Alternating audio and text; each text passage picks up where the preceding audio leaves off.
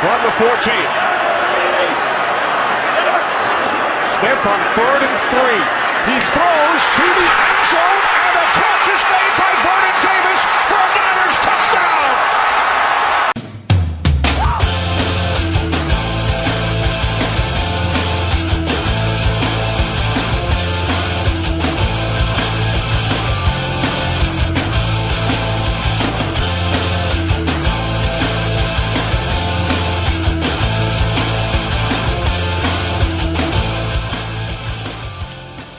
So Don, did you see that the Giants upset the Packers on Sunday? yes, I did. so the Saints get to host the NFC Championship game then, right? Uh, I don't know. I don't think so. Huh. All right. Well, we'll talk more about that later. Welcome to episode number three of the second season of the Sportscasters. It's January 17th, 2012. We are coming to you from Buffalo, New York. My name is Steve Bennett, and my co-host is Don Russ. How you doing today, bud? Super. Uh, we have a lot to get to today. We have a, a bunch of guests lined up for you. Kenny Albert, who is actually calling the Saints and 49ers game this weekend, is on the show today. Also, Phil Taylor, the guy that has taken over the back page article in Sports Illustrated, going to join us today to talk a little bit about writing the back page column for SI, one of the most prestigious pieces of sports journalism landscape out there. We also have Jim Trotter and Don Banks, two NFL insiders, to take us through what happened this weekend. Jim was at in San Francisco as well. We're going to talk a little bit about the game with him, and Don is going to take us through all the other games, look ahead, and talk a little bit about some of the news in the NFL. We're also going to continue our top 10 list this week, and the list this week is Don and I, Don and I are going to give you 10 reasons each how we would help the Bills become a playoff team, if it's possible. Yeah. One other thing I want to mention before we get going today, we kind of debuted a new part of the Sportscasters media landscape, and that is we started a Tumblr site. The way that you get to it is really simple. It's the sportscasters.tumblr.com. So it couldn't be any easier Easy than enough, that. yep. Tumblr isn't spelled with an E for whatever reason. It's just T U M B L R. Right. Guess that's to make it stick out or hip Be shorter. or something. So uh, the sportscasters.tumblr.com. We're going to use that to put guest previews, show recaps, kind of a little bit anything that we want to be a little bit longer than Twitter, but quite not as long as what we use our blog spot spot for. Right. So that's where that's going to kind of fit in. So let's just recap real quick all the places where you can find us. One is our website. It's sports-casters.com. Very easy. Two is Facebook, facebook.com slash the sportscasters. You can find us on Twitter, which we are at sports underscore casters. You can find our blog, thesportscasters.blogspot.com. That's where we do all of our live blogs. Uh, we have some recurring features that we do on there. And our Tumblr is thesportscasters.tumblr.com. And then you can also email us, thesportscasters at gmail. So there's a lot of different places where you can find us, and it gets a little bit confusing, but we'll make sure to recap it as much as we can. And if you're on our website, sports-casters.com, it's all there. So should be an easy way to find it. Another thing you can find on our website is our episode from last week, which fe- featured interviews with Chris Ballard, Michael Holley, and Damon Hack. I really loved the uh, Michael Holley interview, Don. I listened back to it, and I thought it went really well. He was really fun. Yeah. Look forward to having him on again in the future. But like I said, we have a lot to do today. Kenny Albert, Phil Taylor, Jim Trotter, Don Banks. Let's get it started. Three things. All right. Count of three. One, Alrighty. I'll kick it off. two, The oil patterns on a PBA lane are very, very difficult. Three. I might be able to beat Jamarcus Russell at quarterback. This is the funnest night ever. Did we just become best friends? Yep. now let's move on to other business. All right, I'm going to start off this week, and I'm going to just get it out of the way right away and say that I took the loss pretty well. I think I had a mature reaction to it, and I'm going to say this. I had a hell of a great time watching the football game on Saturday. I really did. It started kind of slow. It was disappointing early. I thought that it might get away from us. We might never compete in the game. then the team did what the team has done since 2006, seemingly, and that's just battle back. And they almost battled all the way back. There was two times I thought they won, would win the game there at the end.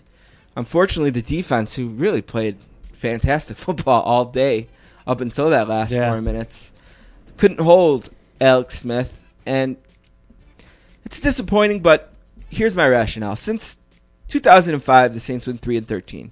Up to that point, I'd only seen my team win one playoff game, seen a lot more three and 13s than even eight and eights. And since then, with the hiring of Coach Payton and the signing of Drew Brees, the Saints have been to the playoffs four times, three years in a row now. They've won a Super Bowl. They've won playoff games against the Eagles at home on a Saturday night. They won a playoff game at a Saturday night at home against uh, the Lions this year. They've beaten the Vikings in a classic NFC championship game that was a lot of fun to watch. I'll always have Tracy Porter and his interception in the Super Bowl. Right. And even though we didn't quite win this week, and even though I'm disappointed that we would have had a chance to play as a 9 0 home team in the NFC Championship game against the Giants and maybe a chance to go to another Super Bowl, it was a great season. I mean, after our loss in October to the Rams, didn't lose again until the second week of the playoffs.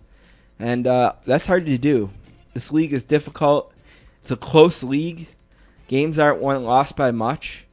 And uh, I guess now I'm just going to look forward and hope that everything can work out this season because I don't want to be forced to watch another game for a long time without Drew Brees and Marques Colston.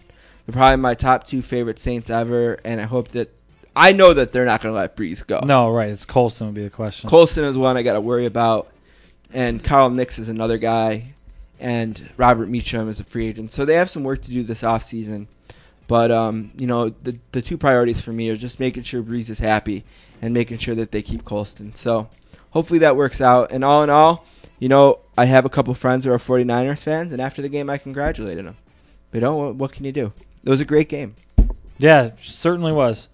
Um, someone that didn't quite have a great weekend was uh, Jim Caldwell. Nope. Was fired, and this maybe isn't big enough news typically for something like our three things segment on its own, but uh, they did hire a new GM, Ryan Grigson, uh, last week. He comes in and uh, fires Caldwell. Doesn't surprise me. He wants his own guy. no, not especially, but Manning did kind of. He is kind of in the Caldwell camp. I think this may show you a little bit that uh, they're not necessarily going to worry about what Peyton wants, and maybe. I mean, he's got a twenty-eight million dollar bonus that kicks in in March, so they don't have a lot of time to really decide this. You're not going to cut him after you give him twenty-eight million dollars. Right. So Well, I think paying that $28 million is to, it's going to be the final decision is going to be Jim Irsay's. right, You know, when you're talking about a $28 million payment, I think the owner is going to have a pretty big say there. yeah, you'd think so. You know, so I think that he'll make the fi- final decision. And we're going to talk more about this with Don Banks later, who wrote about this on Sports Illustrated today. But, you know, I was just been keeping an eye, and we've been keeping an eye on the show here on the coaching carousel in general. Right. There was more action besides Caldwell. Uh, Mike Martz retired, which I wonder if that was kind of a forced retirement because Yeah. there was some rumblings that he might not be asked back. Gregg Williams, who came out under a lot of fire for some Saints fans who were looking for people to blame on But Saturday. he resigned. He right? left. Yeah, Right. he went to St. Louis to be a part of Jim uh, Jim Fisher's staff, and Right. he's officially a coach of the Rams now. He wasn't last week, so things are continuing to change, and con- coordinators are bouncing around, and there's still a couple jobs. The Miami job is still open. Now the Colts job is still open. What do you And, think uh, about that? I mean, that's a uh, again we talk about how ret- uh, reactionary football decisions are. Uh, do you think it was Gregg Williams' fault? I mean, that's the way that kind of the team played all year is heavy blitzing and Well, here's the thing. I would have liked to have been a little bit more conservative on defense in the last two minutes because the only way we could lose the game is if we got a touchdown scored on us. right, I would almost even concede a field goal if I had to in that situation, if I had to. right, But then again, I think back to the Super Bowl, and I think of Chris Sims right before the Tracy Porter interception saying, I wouldn't blitz anymore. And They he blitzed, blitzed, right. and that's why we won the Super Bowl.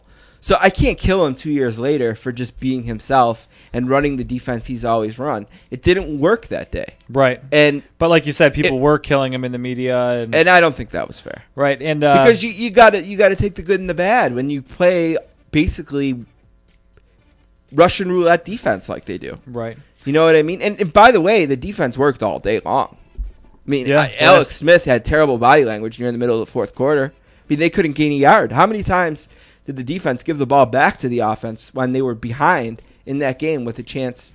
th- th- They wouldn't have had those touchdowns. It wouldn't have mattered without the way the defense played all day.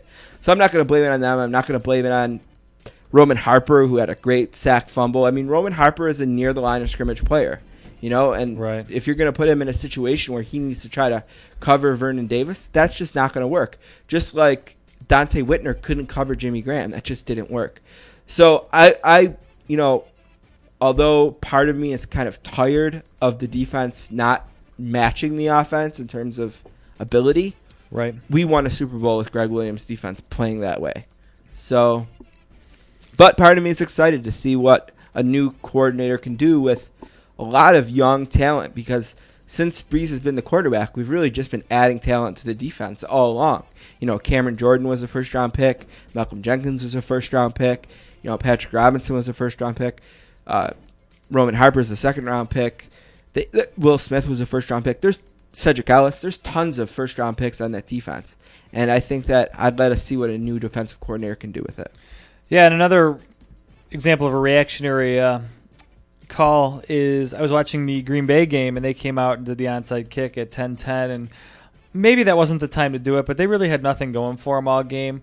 And everyone sitting in the living room watching with me is like, "What are they doing? What are they thinking?" And I said, "Well, I mean, it worked for the Saints, and they did it on a on a bigger stage, so it you don't like it because it didn't work, Right. So in football, it's never it's more evident than any other sport. And you know what people don't understand is players love that kind of stuff. right? Players love when their coach is being aggressive and believing in them as a team. Yep. Everyone killed Mike Smith when his fourth and inches didn't work. The Falcons love that. Falcons rallied around that, and they were a better team from that point forward. Yep. You know, and it didn't work out in the playoffs, but that's more about just kind of the level of talent that they maybe had. But even still, players love that. I'm sure the Packers were pumped, and it didn't work out, but it should have.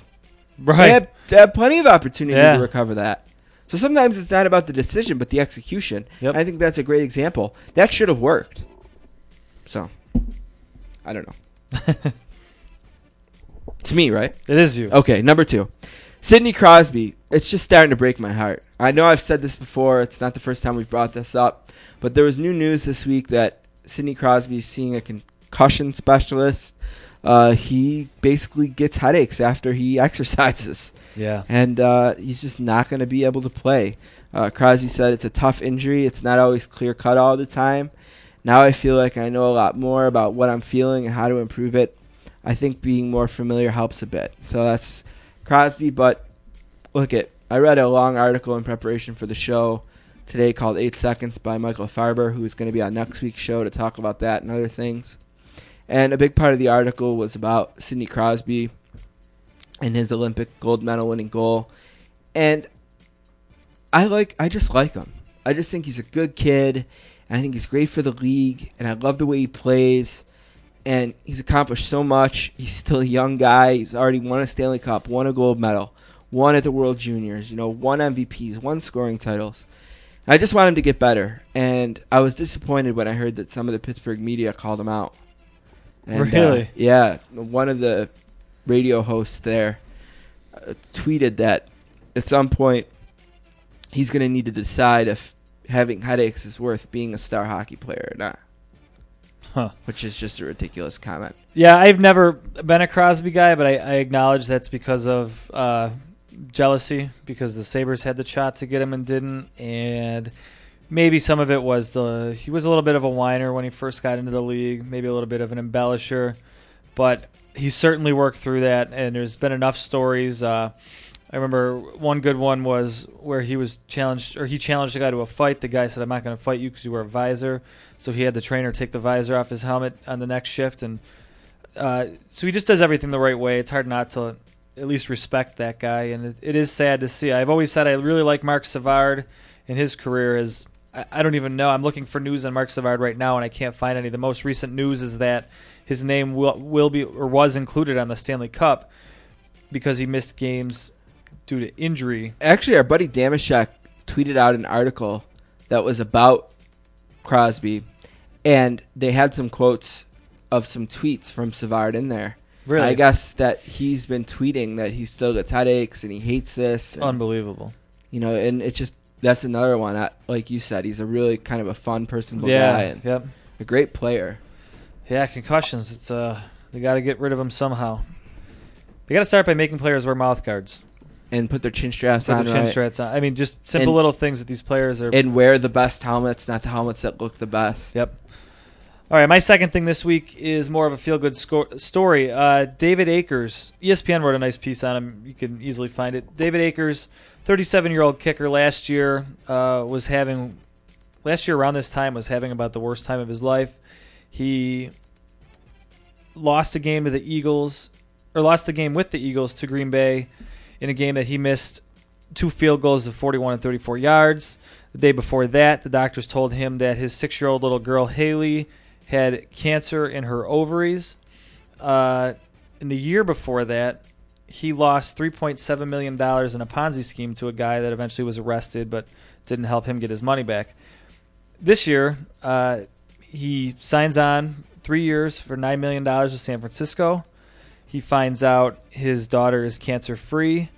He is named the AP's first team All Pro uh, team as a kicker, and he sets the NFL record for both points and field goals with 166 points and 44 field goals. Uh, just an unbelievable turnaround. He his new team, the 49ers, are 13 and 3, while the Eagles fall to 8 and 8, and he's 3 for 3 in an upset win over the Saints. Well, maybe it wasn't an upset. It was a pretty tight line, but 3 for 3 in a win over the Saints. Unbelievable story. Uh, again, it all comes down to really a coach passing blame. I've never really disliked Andy Reid, but they lost that game, and the next thing he does is kind of cut David or not re-sign David Akers. And obviously, the Eagles have had more problems than just their kicker, but he was kind of he kind of took the brunt of it. And it's great to That'll see happen to that kickers. yeah, it's great to see that uh, he turned it around and really. I mean, his life went from about as low as it possibly could to he's got to be on cloud nine right now. So good for David Akers.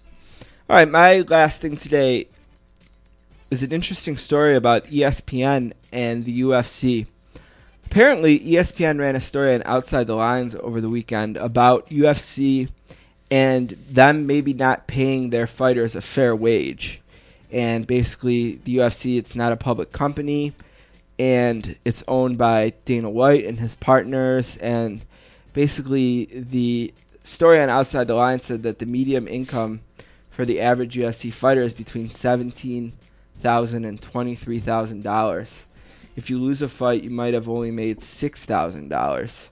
Um, I guess some of the lower paid fighters are willing to be on the show and and complain about about it. Well, Dana White didn't take too kindly to it, and he's put out two videos uh, to defend the UFC. One video is short, like maybe about 12 minutes, and then another one is the whole 40 minute interview that ESPN did, did with Dana White's partner. Dana White called ESPN dirty, liars, and said they don't give you all the facts. He said that they spent 40 minutes interviewing his partner and only used three minutes of the interview. He also goes a long way into saying that, you know, profits and payouts for fighters has gone up every year, that it's outmatched the growth. So you can go to sportsgrid.com, site that we talk about a bit. There's a good story on it that prevents, presents both sides of the issue, and I guess you can decide for yourself. My guess, I've always kind of thought that Dana White's new Vince McMahon, Yeah. and my guess is he's kidding himself if he thinks that fighters are paid paid fairly. It's only the top guys that are paid fairly. He pays uh he pays for performance basically. It's not like boxing where you're going to walk in guaranteed a huge purse. Uh he gives out like a fight of the night bonus to the two guys involved in the best fight. But like you said, if you're like one of the undercards and you're not involved in the best fight, those guys probably aren't getting paid all that well. And he is the type of guy that if you're not uh, performing well, he will just fire you. From Plus, the- like he's the guy who builds the stars up, right? He's the guy who's able to make the stars. Right. So certain guys like uh, his name's escaping me now, but there's this guy that's a good fighter. He puts on entertaining fights, not necessarily that he doesn't win all of them, oh man, my brother would be pissed at me for forgetting his name, but uh, he always puts on good fights, and but he wasn't winning all of them, but he kept him around because he put on good fights. It's guys that put on boring fights and lose, and he'll just straight up fire you. So he is basically Vince McMahon in that way, where he'll fire you if you're entertaining, or if you're not entertaining, he'll fire you. But a very interesting thing to check out there, and like I said, you get it's cool that you get a clear look at kind of both sides of the story. My last thing this week, uh, Chad Ocho Cinco, who has been kind of quiet lately, didn't do too much with his new team this year, but uh, he got he a still tweet. plays in the league. Yeah, Yeah. somewhat. He got a tweet uh, last week from a guy named Victor Gonzalez. He's a college student who basically said to Chad Johnson on Twitter, "Been tweeting you for two years and have not ever gotten a response." So first of all, that's kind of not really a cool thing to do. He's a celebrity; he doesn't have time to respond to probably everybody. But anyway, that's my editorializing. Uh, Ocho Cinco retweets him and replies, "Damn, two years, my bad. Want to come to the game Saturday?" So Chad apparently didn't find it uncool that he said that. He thought it was uh, an oversight on his part, and he hooked Victor up with a ticket to the game, plane ticket, and a hotel room. So he got to watch uh, Tom Brady throw six TD passes. Yeah, great game. None of them to Ocho Cinco, uh, Really? actually had zero catches. In Come the on. Game. Yeah, so Ocho Cinco's still a good guy, just maybe not that good a player anymore. He's fun though. I always I, he like him. I never minded him. Him and T.O. They're, uh, but Ocho Cinco at least has never really been known as a bad locker room guy. I mean, if you want to, T.O.'s never really been in trouble either, but he is known as somewhat like a bad room guy. Ocho Cinco is just a And I think this year is great proof of that because if he was a bad locker room guy, he'd be out of there. Oh, for sure. Yeah, because I mean, they got rid of Randy Moss, who's a better player by far. right. So So yeah, Ocho Cinco still uh, still being cool on Twitter, even though he's not doing much on the field. All right, so that's going to wrap up three things, and this is where we're going to go from here. We're going to have an interview with Kenny Albert off the top. We're going to take a break, come back, give you the top 10 list for the week. We're going to have an interview with Phil Taylor, a book club update, an interview with Don Banks. Then we're going to do pick four, and as kind of a bonus after pick four, we're going to have an interview with Phil or Jim Trotter. Right. So four interviews today, spread out over the course of the show. Let's take a break and come back with Kenny Albert.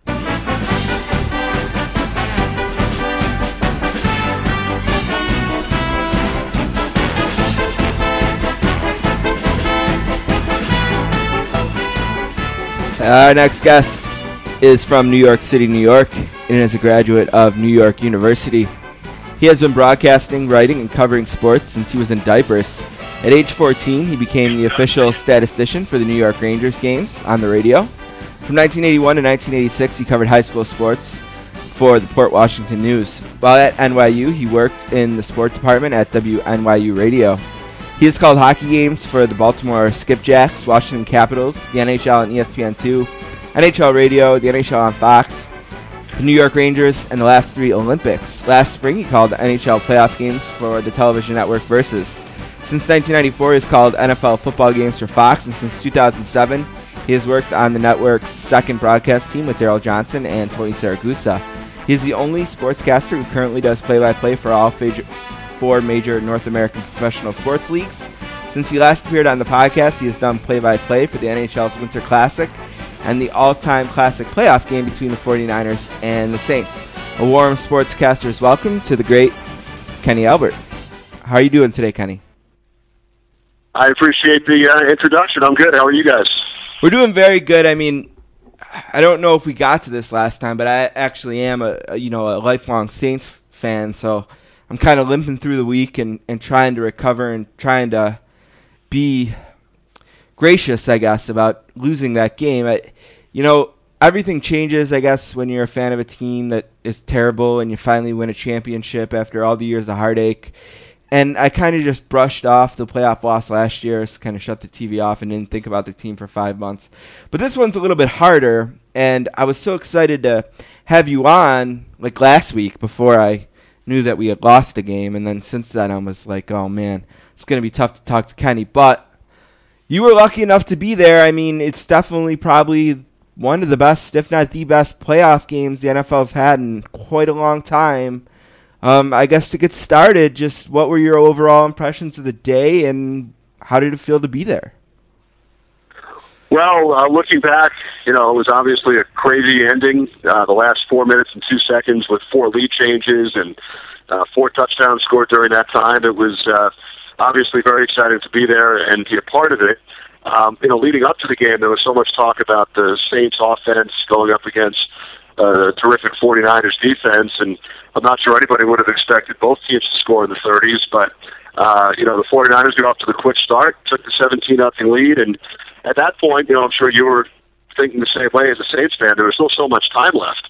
Uh, when Akers kicked the field goal early in the second quarter, you still had you know almost three full quarters left to go, and you know, sure enough, the Saints chipped away and finally took the lead. You know, with just over four minutes remaining, and and the rest is history, as they say. But uh, you're right; it was a, a great event to be a part of, and you know, we're only three days removed right now, and uh, I think the more you look back and, and think about it, uh, it, it certainly was one of the the most exciting playoff games in NFL history. And I saw the numbers today. The NFL released the uh, ratings from the four playoff games, and the Giants Packers had over 41 million viewers, I guess, on average, and our game had 35 million. So it's, it's really hard to fathom. You know, when we're up there in the booth doing the game, uh, so obviously you know it's a playoff game, and, and that there will be a lot of eyeballs on it. But once the game starts, you don't really think about that. You, you broadcast as you normally would, and uh, you know, three days later to find out that there were 35 million people on average watching that game is pretty incredible. I want to talk to you about a, a couple of specific things about the game. Um, one thing is that I was kind of shocked. I don't know about you, about how well the Saints defense played all day. And like, did you see anything? Did they? What changed from the way that defense had played all day? Like frustrating the 49ers. I mean, really, up until the last four minutes, the 49ers had only made one play on offense. That was real early in the game on the Vernon Davis touchdown. What happened to the Saints defense in the last four minutes? That's a good question. You know, I probably have to go back and, and watch, you know, watch the game again uh, in depth. But, you know, it's funny for a game that ended with with 68 points. Both defenses did play very well. Um, you know, you look at the 49ers and the five turnovers they forced, although two of them did come on special teams, three by their defense.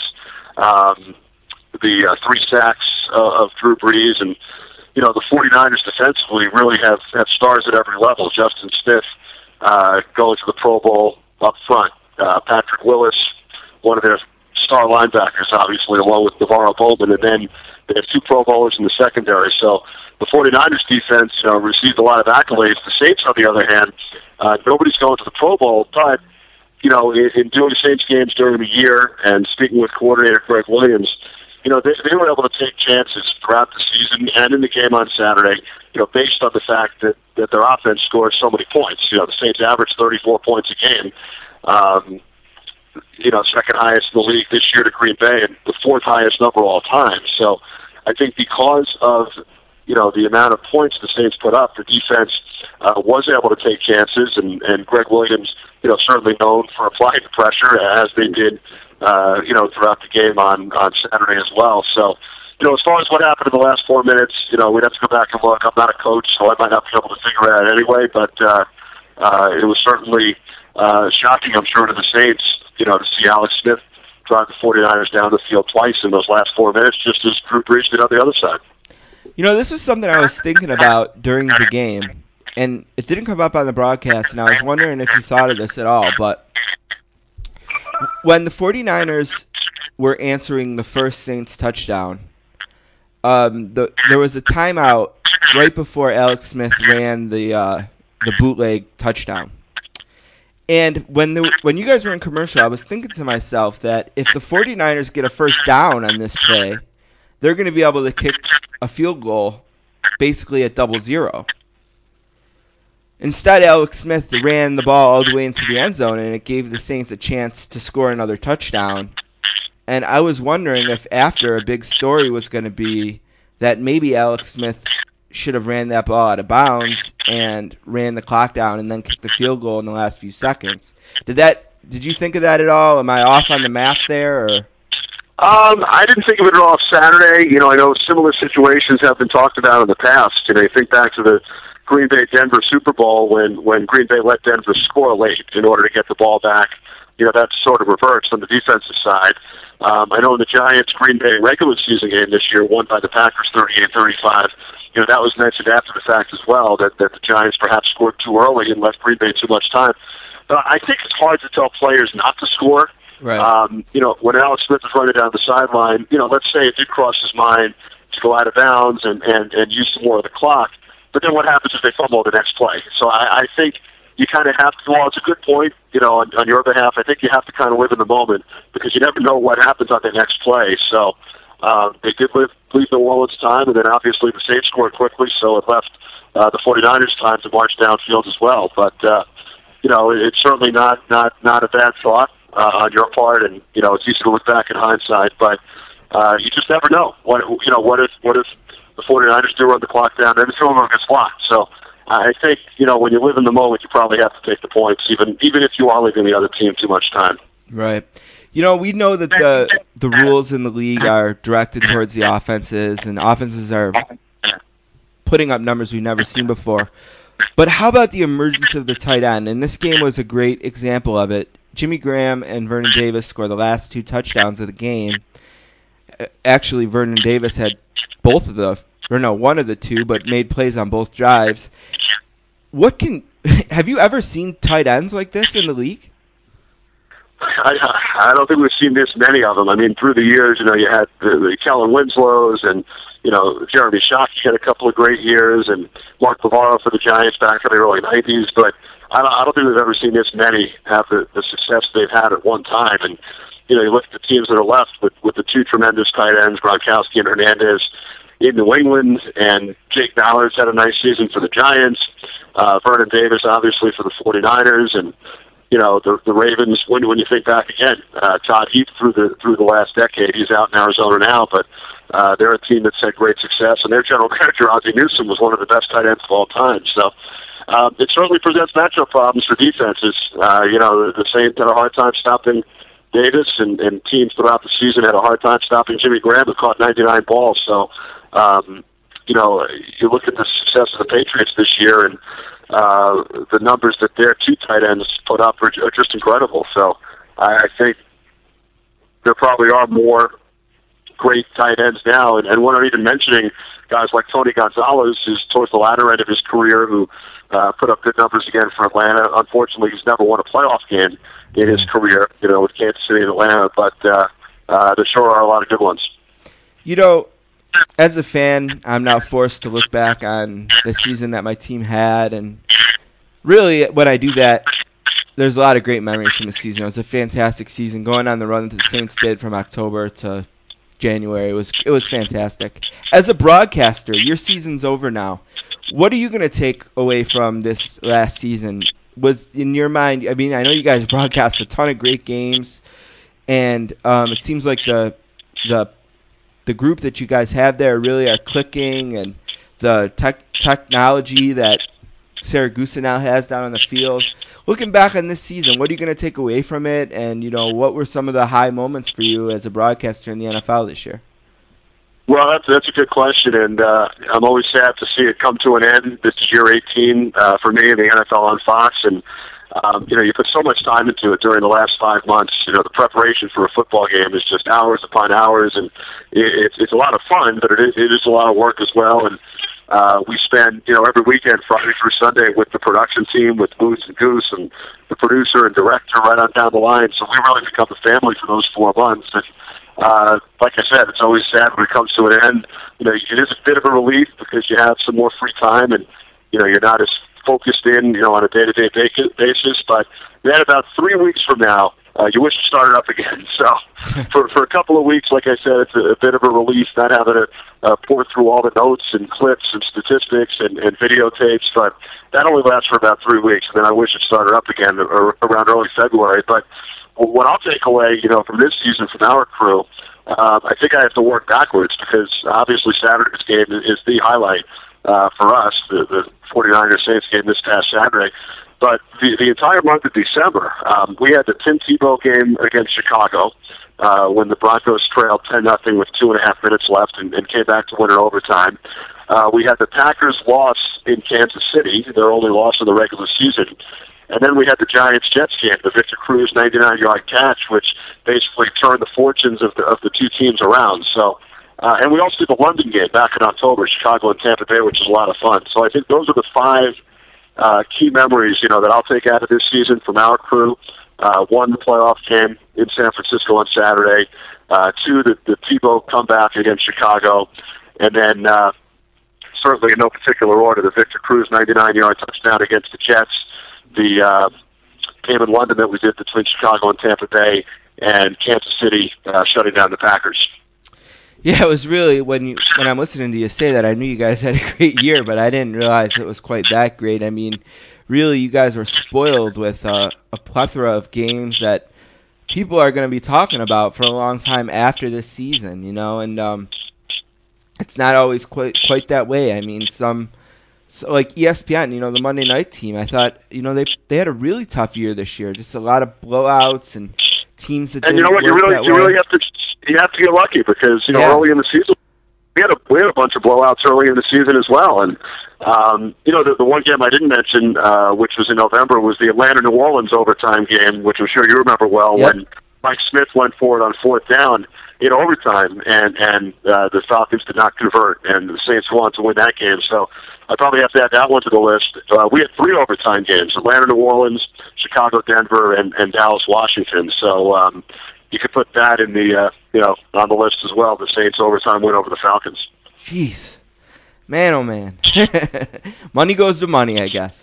Uh, one other thing I wanted to talk to you about today is not only have you had these great football games, but you were lucky enough to take part in the NHL's signature event, the Winter Classic between the Rangers and the Flyers at Citizens Bank Park in Philadelphia. And, you know, I was lucky enough to be at the first Winter Classic in Buffalo. It was a glorious day for our city. Um, you know, 71,000 people watching a hockey game and what seemed like a snow globe. I know when I watched it back on TV, I, I felt like I must have spent the last five hours in a snow globe. But um, what was your experience like at the Winter Classic, and um, what were some highs and lows of, of broadcasting that game? It was great. It was a tremendous experience. Um, as far as our, uh, you know, the, the actual broadcast, we we were pretty far away from the ice, and that was a bit of a challenge. We were up in the baseball press box at Citizens Bank Park, but it was just such a fun day. Um, you know, to get to broadcast one of the Winter Classics. I had watched the four previous ones on television, and uh, with the Rangers Flyers rivalry and the 24/7 show on HBO, and, and the weather was perfect. It, it was cold, but it wasn't too cold. It snowed a little bit towards the end of the second period and then during the second intermission. And then the game, uh, you know, it came down to a, a penalty shot stopped by Henrik Lundqvist in the last minute on, on Danny Briere. So the game certainly lived up to uh, expectations as well. But uh, being a part of it was, was really a whole lot of fun. Did you get a chance to skate on the rink?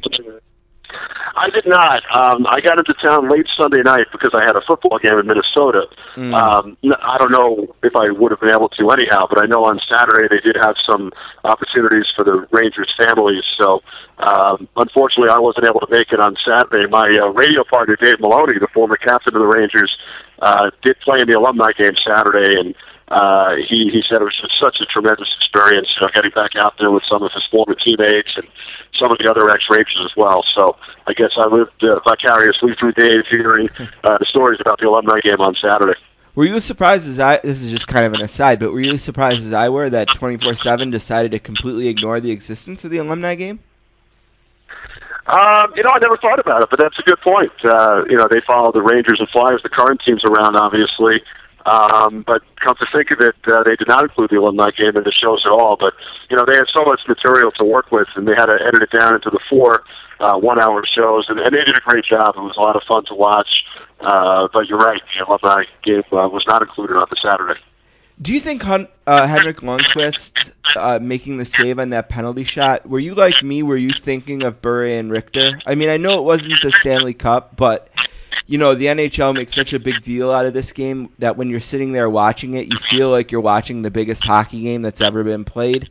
Did you get kind of a feeling of like, you know, this is Bure Richter all over again with Briere versus Lundqvist? And were you surprised? Do you do you think the ice was a factor there? Do you think Briere kind of limited his options and decided to come in and shoot? I mean, he's a guy that normally dekes, you know. What were your thoughts on the penalty shot? Yeah, it certainly may have been, you know, given that it was the end of, of the game and a long weekend, so that certainly may have come into play.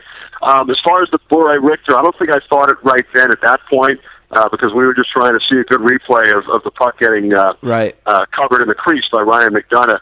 Uh, but I will say this: whenever there are big penalty shots in Ranger games, uh, that is referenced. You know, whether it's a Ranger goalie, well, usually with the the opponent shooting at a Ranger goalie, not the other way around. But uh, that was obviously a, a huge save during the '94 Stanley Cup Finals. So. Uh, um, you know that that has been referenced through the years uh, when when Ranger goalies have faced important penalty shots for sure. The Sportscasters is here with Kenny Albert. Just a couple of minutes left. You can find Kenny on Twitter at Kenny Albert. Um, I want to ask you a couple more questions about the Rangers before I let you go. They've been they're having a fantastic season in first place in the Eastern Conference right now. Uh, they've won the Winter Classic. They're getting a great season from Gaborik, who staying healthy. Richards has been everything we expected him to be in the offseason when everyone swooned over the opportunity of signing him. What are some other things that have gone right for the Rangers and given them the success that they've had so far this season? Well, I, I think guys, a lot's gone right, and, and it starts with the coaching. Uh, John Tortorella and his staff have done a tremendous job the last couple of years uh, in, installing the system uh, that the team plays. They're a hardworking team. Uh, you know, they they do have some superstars. You mentioned Gaborik and Lundqvist, but it's not a team filled with superstars. They're hardworking guys. You know, from the first line right down to the fourth. Uh, defensively, they've been terrific. Not only has Lundqvist had his best season, but uh, the backup Marty Biron, a guy that uh, you you were very familiar with from Yes, his days sir. in Buffalo. Mhm. Uh, he's nine and two with a couple of shutouts and three assists, I might add. So uh, Marty's had a great year. Uh, defensively, even without Marc Staal, who missed the first 36 games with a concussion, came back for the Winter Classic. Uh, other guys have stepped up. Dan Girardi's an all-star this year. Ryan McDonagh, Michael Del Zotto, a tremendous bounce-back year after he was sent to the minor leagues last year. And then up front, you know, they're just a hard-working group led by Ryan Callahan, their captain, who's from Rochester, Yep. and uh, you know other guys like Brandon Dubinsky and uh, Derek Stepan's having an outstanding second season. Gaborik uh, among the league leaders in goals. So it's, it's really been a, a collaborative team effort. But I think a lot of it has to do with the hard work and the, the dedication uh, instilled by the coaching staff. I want to ask you something about Ryan Callahan, and if you think this is a stretch, you go ahead and say it. But, you know, a lot of people have been very critical of Chris Drury's time in New York, and obviously there was a lot of injuries. Um, you know, never won the cup or came close to it. A lot of disappointment. But I wonder if Drury's time in New York is going to be best judged by the career that Ryan Callahan has, in the sense that you know, Drury's time in the locker room as the captain of that team and being an American like Callahan and playing a similar game, you know, with penalty killing and blocking shots and things like that. Did Callahan's ability to learn how to make his game an NHL game from Chris Drury, is that something that's going to be a little underrated about Drury's time there? You know, do you think that Callahan's play is maybe something that Drury watches from time to time and is kind of proud of? I agree with you 100%. In fact, I mentioned it on a radio show earlier today. Um, I, I didn't hear that.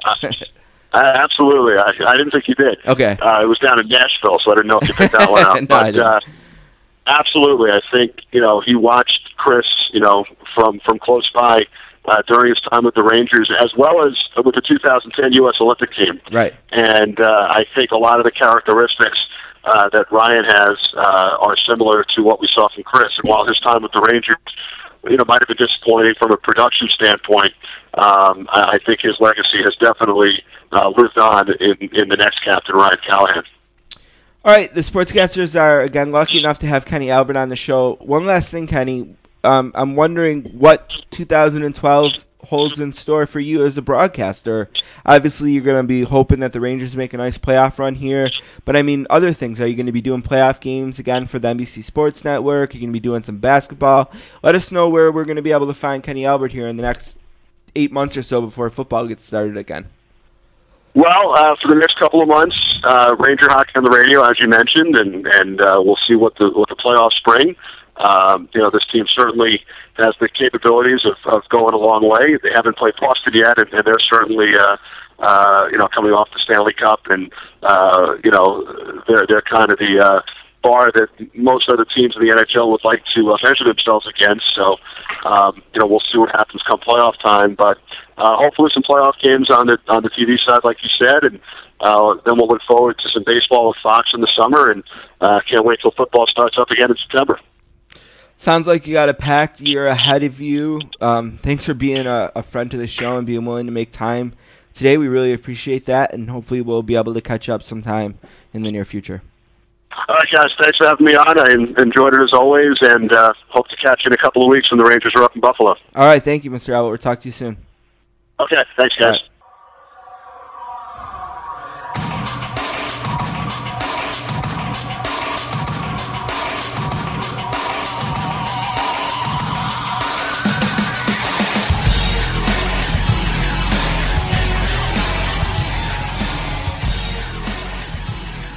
All right. Well, one reason why I tried to not be a baby about the Saints losing last week is because I know many of my friends and family here in Buffalo, New York, would have died to be in the position I was in last week and watching my team play a playoff game. 13 years now, or 12 years. It has been since the 1999 playoffs. The Music City Miracle is the last time the Bills have played in a playoff game. It's the longest streak in the entire league. And Don and I are going to attempt to try to give you our kind of blueprint, our game plan, what we would do to change it. And uh, we've been toying with this top 10 list today. And again, one of these weeks we're going to do one where the order matters. Again, I don't necessarily, I know my order doesn't necessarily matter.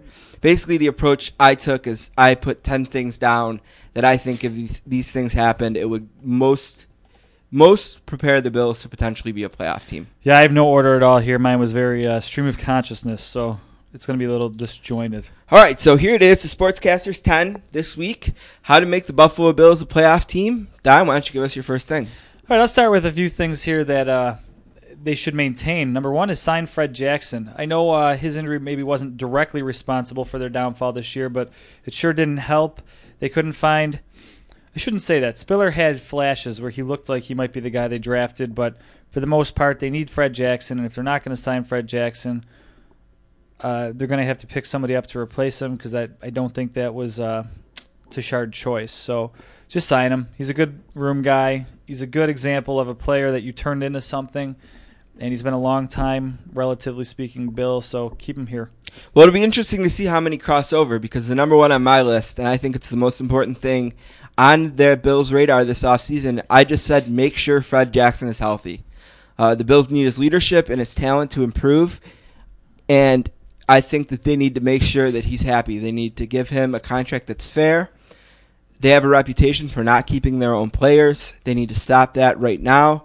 And the number one thing on my list is also keep Freddie Jackson and make sure he's happy. My next thing, sticking with guys they should keep, uh, Rian Lindell.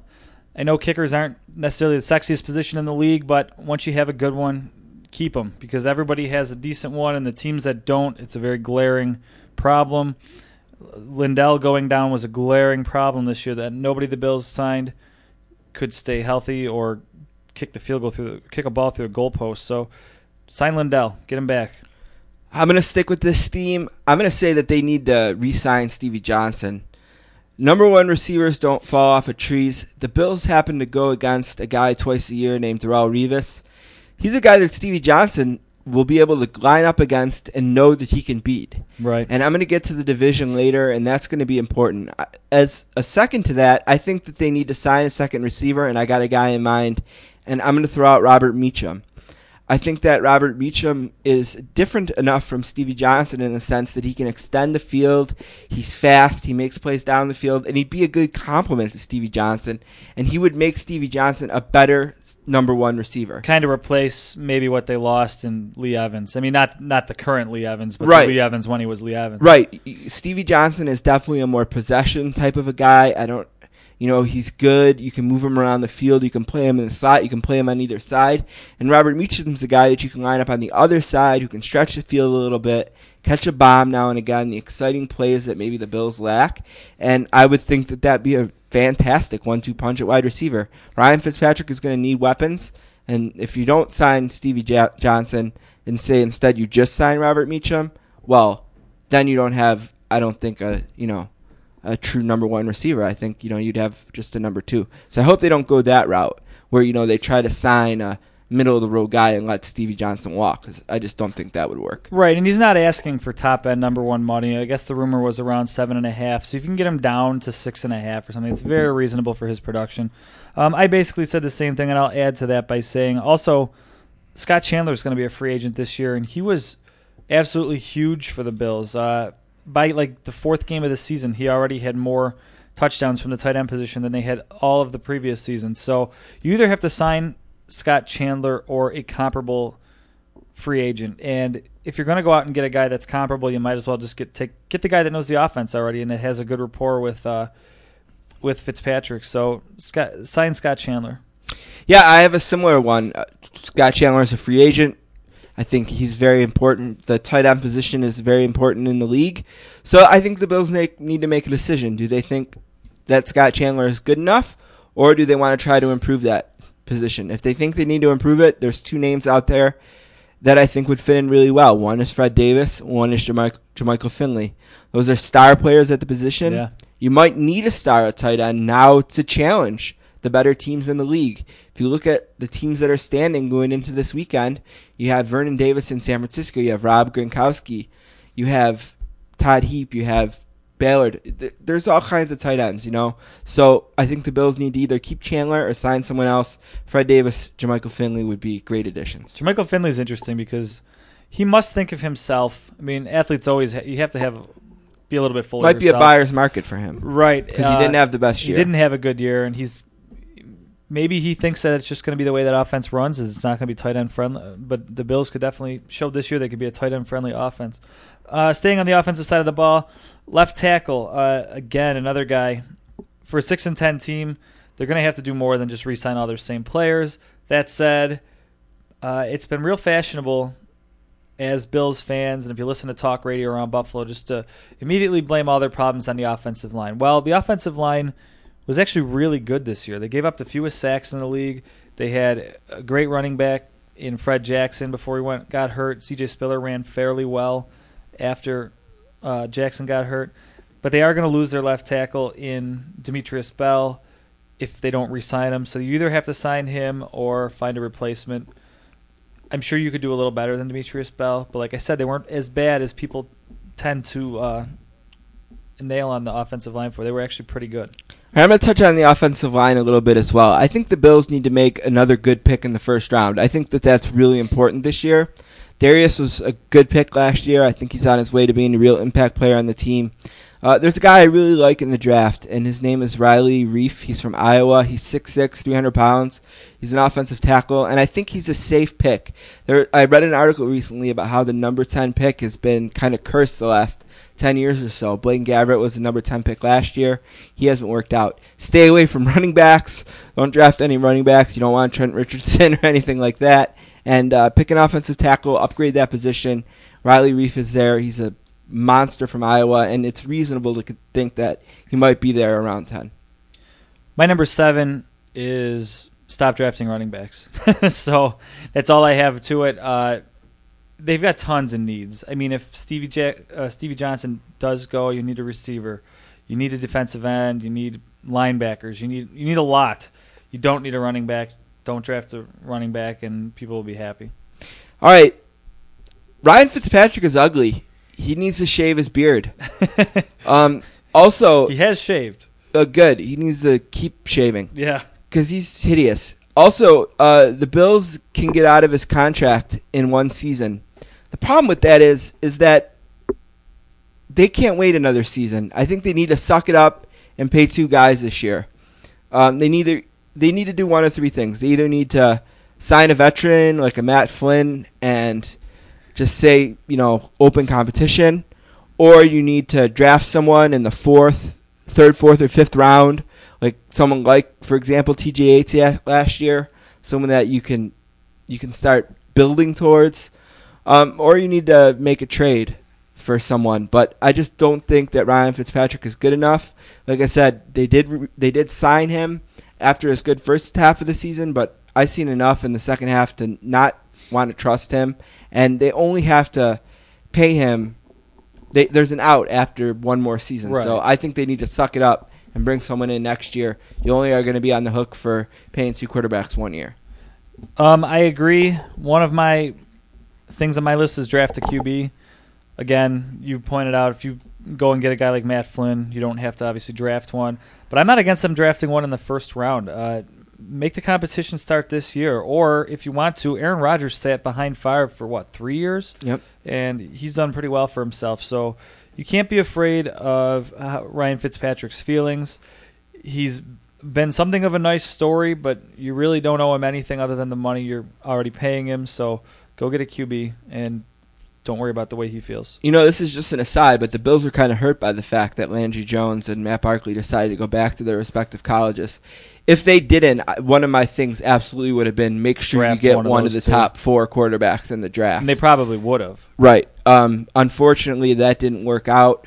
Um, so that's No. why I didn't necessarily stress drafting. But I think one way or another, they need to find another quarterback on the roster. It sounds like the Colts and probably Browns will pick up, up the with the top, top two two. guys. Right. All right. Buddy Nix and Chan Gailey need to stay awake past 8 o'clock p.m. uh, some of the stuff in the league does happen past that time, and I know these guys are older and, and they like to get into bed early, but they're going to have to stay awake past 8 p.m. All right, my next three points are all on the defensive side of the ball. Actually, the rest of my points are number two. Uh, let the defensive players know that it's all right to hit the other team's quarterback. Uh, I'm not sure if they're not coached to do that, but they certainly don't. Still legal. One place you will never see the Bills in any photographs is in the other team's offensive backfield. Uh, we just they get no pressure on the quarterbacks. It's embarrassing and almost laughable sometimes how much time the other quarterbacks have. So fix that. I don't know if they have to. I mean, they're going to get a new defensive coordinator, so I don't know if they're going to ha- if, if they're going to have to implement more blitzes to kind of overcome their maybe physical weaknesses or whatever. But they have to get more pressure on the quarterback. All right. Here's one here for you. Stop letting homegrown talent end up on other rosters. Imagine if the Bills would have aggressively pursued Rob Gronkowski a few years ago, who was a third round pick. James Starks and Mike Williams are example of players who have had an impact in the league that could have been drafted later. It's nice to have Naaman Roosevelt on the roster, but whoever the next Buffalo-born football player is, he needs to be a Buffalo Bill. Yeah. You know, the Bill, the Sabres have done a decent job at this in building, uh, you know, in getting local talent, and it, it creates excitement. It it it gives people another reason to cheer for your team. And when you see people who have grown up in your backyard being picked not in the first round, but Rob Gronkowski was picked in the third round, how is he not a Buffalo Bill? Yeah. My fourth thing, uh, I already touched on how they need to draft a lot of positions. When you draft defensive players, just draft them to play their positions. Uh, I've been enough watching Bills players get drafted and then put at different positions. Aaron Maybin playing linebacker. Uh, Chris Kelsay playing. Mostly guys playing linebacker that out of their position. And my next point kind of touches on this too, so I'll get back to that. But draft guys that do what they do. Don't just draft them based on their physical ability. Get guys that have played the position. I think the Bills need to improve linebacker, and Curtis Lofton is a free agent and would fit in great here. They never kind of made up for the tackles that Paul Posluszny made. I know he wasn't a very huge impact player. He didn't make huge plays. I think Curtis Lofton is a better version of him. He makes plays from side to side. He's a self-made pro. He's someone I've watched for a long time. He played at Oklahoma and then has played for the Falcons the last few years. I don't think he's going to command huge, huge money, and I think that the Falcons will probably be aggressive in trying to re-sign him.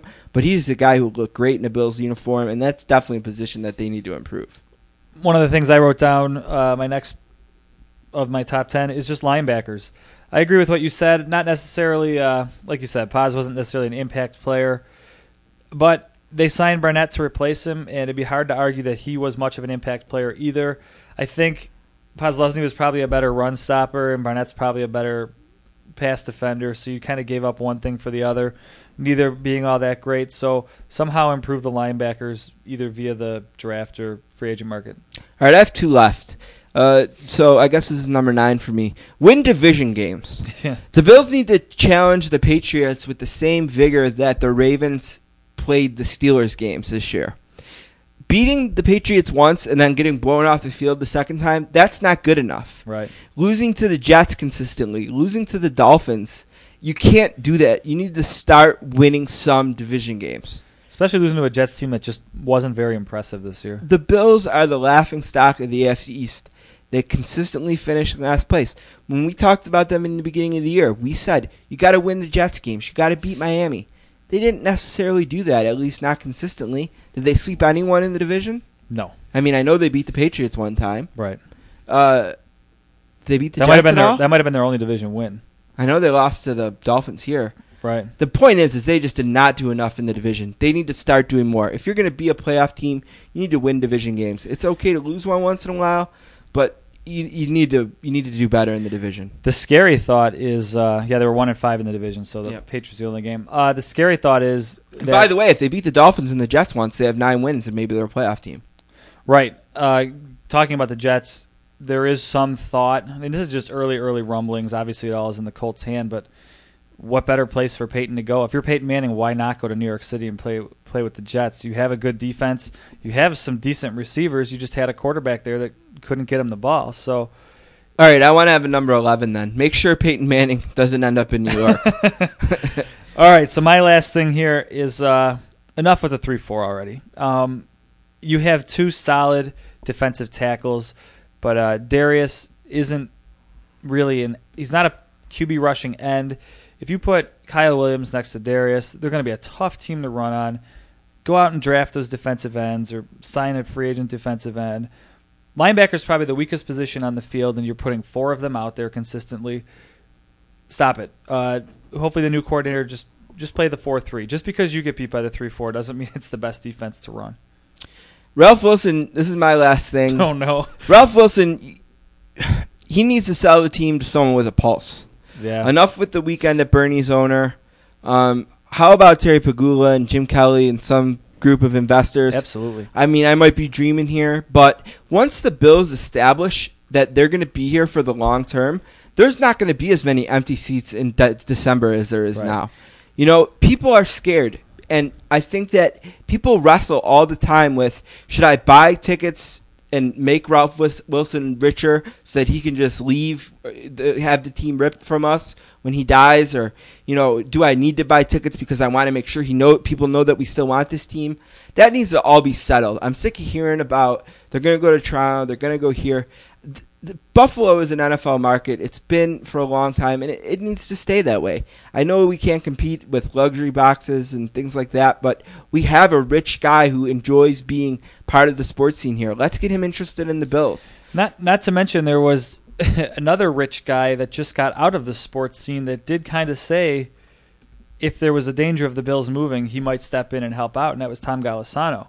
I mean, people kind of soured on him a little bit as a Sabres owner just because he was a little bit of an absentee So owner. So get some of these guys together. It doesn't have to all be on Right. Pegula or all be on Golisano. There's no reason those two guys couldn't partner up a little bit. right. And Put an investment group together. There's enough people here. You know, and Jim Kelly has been talking about doing this, and hopefully he has some rich people around. Uh, I I've even heard, you know, Shooter McGavin is even Yeah. one of the guys. You know, which is kind of funny. But get get this group together. And Ralph, enough with you know the stubbornness. Sell the team before you die. Just think about it. You're dead already. You've been lucky enough to own an NFL team as long as you have. You offer nothing. You never are at the games. You live in Detroit. What's the point? Right. And the thing about uh, finding these owners is with the NFL, the only reason not to own an NFL team is because you can't buy an NFL team. Yes. No team in the league loses money. I mean, even teams like Jacksonville that have to put tarps over all their seats and stuff, or a good chunk of their seats, those teams are still making money because of TV deals and uh, merchandise and whatever else. There's n- nobody in their right mind wouldn't want to own an NFL team if they just had the money to do it. So it sounds like there's guys out there to do it. Let them do it. All right, that's that. That's our ideas. That's how we're going to improve the Bills, make them a playoff team. Let us know what you thought. Give us an email, thesportscasters at gmail.com. We're going to take a break and be right back.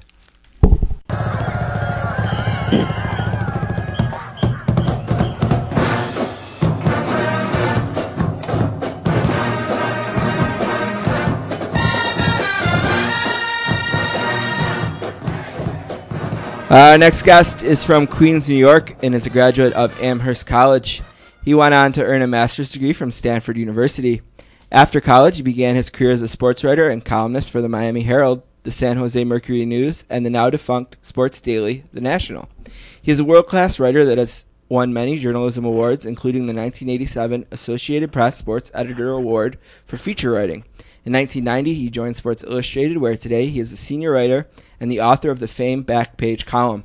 A warm sportscasters, welcome to the esteemed and talented Phil Taylor. How are you doing tonight? I'm doing well. Thanks for the uh, Stanford fight song there. Yeah, I'm sorry right I couldn't now. find the Amherst College one. I tried. I tried, but you know, some of the small schools, I don't know if they even have fight songs or what. But Yeah, it's it's pretty obscure. Uh, I I could sing it for you, but uh, I I don't think you want me to. we had uh, your colleague Jim Trotter on earlier, and he went to Howard College, and I was lucky enough to find that one. So Really? yeah, so Wow. not that bad. Good. That's some good research. Yeah. Well, we're really excited to have you on today. You know, our podcast has kind of grown through the interviews we've done with some of the great writers and personalities at Sports Illustrated. And in the second season, we're kind of trying to maybe reach out to some of the guys we were maybe a, a little bit intimidated to reach out to before. And the reason I say that is just because you know, when you think of the back page column at Sports Illustrated, you kind of view that as some of the most hallowed ground in sports journalism. And at the beginning of the last season, we were able to talk to Joe Posnanski, and at that time, he was going to be doing it, I think, every other week with you. Since then, he's kind of taken a step back and focused his work on his book, and you've been doing the back page column ever since. So I wanted to talk to you about that, and the first thing I wanted to ask you is this: You've been a sports writer for a long time, as I mentioned in your intro, but writing the back page column is it's a lot different, isn't it? What have you liked about it? We actually talked to Chris Ballard last week, and he said that he was in the rotation and he just didn't like it. He just couldn't couldn't write that kind of a story. He, he didn't feel like he he was as good with a little bit less space. How have you liked it? How has it been different from other stuff you've done in your career? And kind of what is the approach that you take to try to get a back page column each week? Yeah, I, I mean, I certainly can understand Chris's feeling ab- about it, and um, and I think Joe Posnanski, um, you, you know, he he's so prolific. He has about you know 40 other outlets for his writing with books and and his uh, and his blog and things like that, in addition to to SI stories. So um, I think he it was maybe just one more thing on his plate that maybe he he he didn't want to deal with or, or didn't really fit into his into his work schedule. Um, for me, it's been perfect. I, I love writing it, and maybe that's why I'm kind of the last man standing on uh, uh, you know doing the point after there is no more rotation. Um, and, and it may it may be that it hit me just at the right time in my career. You know, as you mentioned, I I have been a, a sports writer for a long time. I've been at SI. This is my starting my 22nd year at SI, which is amazing to me. I, I can't believe that that the time has gone that fast. But in that time, I've done a lot of different um, types of things for the magazine. Worn a lot of different hats. I was a started out as the college basketball notes guy. You know, when I first first started and writing the Inside College Basketball column, and and then uh, covered the NBA for a good while during most of most of Michael Jordan, the Bulls run. I was the the main NBA beat writer and, and wrote a lot of feature stories and and kind of trend stories about uh, about the NBA, writing every week. Um, and then kind of segued into doing some features, some longer features and things like that. And uh, so I kind of felt as though uh, I had I had done everything there was to do at SI in a way. I'd, I'd written every kind of story. Um, and then the point after came along, and that was kind of the one thing that I had never done, and um, it really uh, appealed to me partly because, you, as you say, it is kind of hallowed ground. I think Rick Reilly turned that into a real destination um, for a long time uh, the back page of the magazine. And so when I had a chance to do that, I found that it was just kind of the it was kind of refreshing to me because I, I you know the challenge of writing something that was meaningful and worthwhile in just one page, uh, kind of you know kind of uh, distilling subjects and topics down to their essence and, and trying to be entertaining or thought provoking or or or touching or humorous um, in just that one page was a real challenge for me. And um, I I don't think I've I've always hit it, but I think I've gotten better at it. And I think um, for me it's um, it's uh, I, I I feels like it fits for me at this point in my career. I guess. You know, I've been a subscriber to the magazine for a long time, and ever since Reilly was writing the column, at some point I started to always read the back page first. And you know, even when after I left and there was a rotation and trying different things, I still, just for whatever reason, it's it's a good way to to get into the flow for that week's magazine. You know, it's short; it only takes a minute. The second, usually, I get it out of the mailbox, even if I don't read the whole edition. I'll read that article real quick. Have you heard from other people that like to start the magazine from the back and or even if they don't and they read it last, does that is the spot where it is, does that change your approach at all? Because it's if it was just in the middle somewhere, would it change the approach at all? Is there anything that you're trying to accomplish because you know that it's going to be one of the last things people read before the next Well- issue comes out? Well, yes. I mean, de- definitely. I've heard from a lot of people, a lot of readers, who have told me that the uh, the back page is the first place they go when they get the magazine before they look at, you know, I mean, they look at the cover and then they go to the back page. Right. You know, they don't look at the table of contents. They don't, you know, they don't look at scorecard. The, you know, the first essay or the or the main story or the big bonus piece, as we call it, that uh, is usually close to the back of the of the magazine. They they go. A lot of them go to the back page, and I I attribute that to a few things. And um, one is that uh, Reilly made it made it such. I mean, he was so good for such a long time, and and usually very funny. And and I think that that drew people in. I think part of it is also just the fact that it is on the back page, and so it's it's a constant. When you get your magazine, you don't have to page through the adver- advertisements to get to the table of contents or to find scorecard or you know there's there's there's nothing else in the magazine that is so set and so you know predictable as the as the uh, placing of the point after. So I think that draws people too that they know that's something they can go and just look at it quickly and you know and and to to be honest, I, I think some readers feel as though even if it's terrible, it's only going to take me a minute and a half to read it. So I'm I'm going to take a look. Um, and and then I hope that to to to some degree, um, the work that I've done back there draws them as well. But but um, so there are lots of reasons that people do go to the back page, but they definitely do, and I hear that a lot.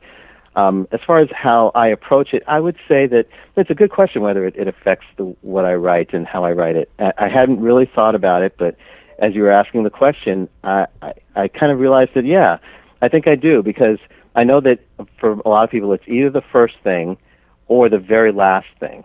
And so I want to leave that either I feel as though I'm either kicking off the magazine for them or I'm like the last, you know, I'm dessert, you know, and I, and I Right. want them to leave feeling as though they've had a good meal. And so um, I do, in some ways, try to find topics that I think will give people, you know, it will be in some way kind of uh, pr- provocative for people, or touching, or or humorous, and and especially the the ending, those last like that last paragraph of the point after.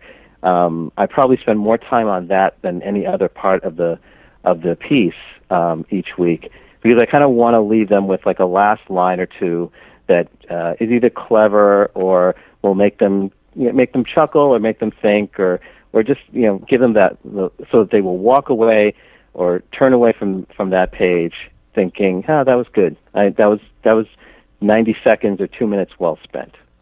You know, when you mentioned Reilly's column and you mentioned how it was always very funny and what a great job he did with it. When I look back and think about it, one thing that I think I always appreciated about it was how he wasn't afraid to be personal.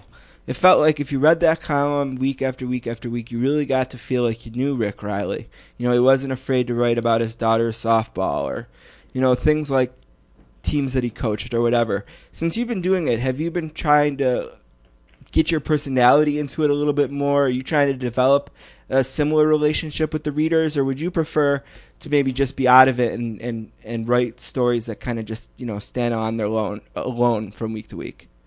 Well, you know, when I started, I was pretty much uh, my philosophy was that I was not going to make this about me, you know, and it, it was to. I, I I agree with you that that Rick was great at.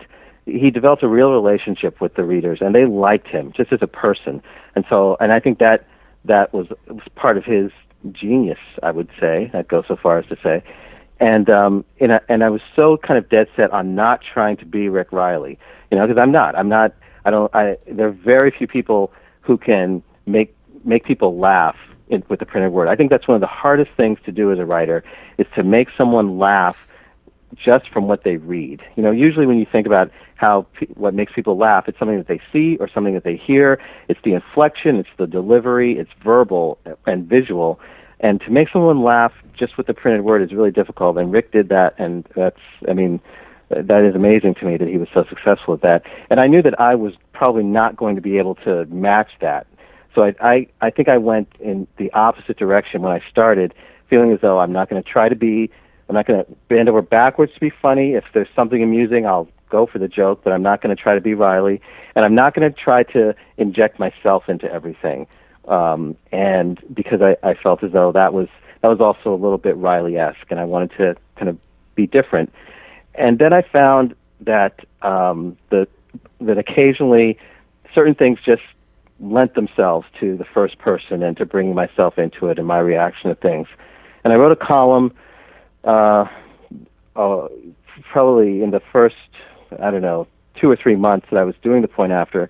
I wrote a column about coaching, about youth coaching, and about how I had coached. I've, I've coached my kids in a million different sports over the years, and I wrote some a column with some of the anecdotes, some of the funny things that had happened, and I it was called uh, Confessions of a Coaching Alcohol Coachaholic. Mhm. Confessions of a Coachaholic. I recall it. Yeah, and I, and I was just you know that I was hooked on coaching and I loved it, and you know and just the funny things that happened, and we got so much response from it. I still get um, emails from people who uh, who read it in the dentist's office recently, or or came across it, or or clipped it out and and reread it again, and it, it really just struck a chord with them, and they seemed to really appreciate the fact that I had written about my my own experiences, and it maybe humanized me a little bit for them, and I, I really recognized that connection. And since then, I've been you know a lot less hesitant about uh, about writing things that um, have to do with my own with my own life. I, I'm I'm careful about it because I, I really don't want it to be. I, I'm not going to be presumptuous enough to think that readers care about uh, everything that I do or or every opinion that I have. But um, if it's if it's uh, if there's if there's a good reason, if I think it can be compelling in some way, um, I will I will inject myself into it. And I, I never thought that I would when I started out doing this. You mentioned uh, the article about your coaching, and uh, that might be the one. But I wonder, is there an article that you've written for the back page that you really think you know you thought to yourself after maybe after it ran or after the responses, yeah, that's what I want this to be. That that was the that was the one. I got it right that time. Or you know, does anything stick out that way? Um, yeah, there are, there are a few, thankfully, because I I think that um, there isn't one thing that I want the point after to be. I want it to be a lot of different things. I want it to be kind of something different every week. I don't want people to think, oh, that's where I go for the funny story, or that's where I go for the tear jerking story, or that's where I go for the really opinionated story. I want them to feel as though that I'm going to go there and there's going to be something interesting, and I don't know how it's going to make me feel, uplifted or sad or uh, or or you know appreciating a, co- a complicated issue. So um, so that there are a few different ones that I think um, hit for me in, in one way or another. One one was that coaching one. Uh, another one I think was the first. I believe it might have been the first one I did, which was uh, it was called "The Death of Cool," and I wrote it as an obituary for the idea of being cool and about how athletes today are you know they celebrate and they jump around and they you know and and they are really emotional and about how uh, it's it's such a change from when I was a kid and watching all of the the thing to to be was cool to be unemotional to be you know just uh you Kind know, of Walter chill. Payton like. yeah yeah uh you know and I use people like like uh Walter Payton or um Walt Frazier Tom Landry um guys who were just that John Wooden, the, the guys who just uh, you never they never lost control.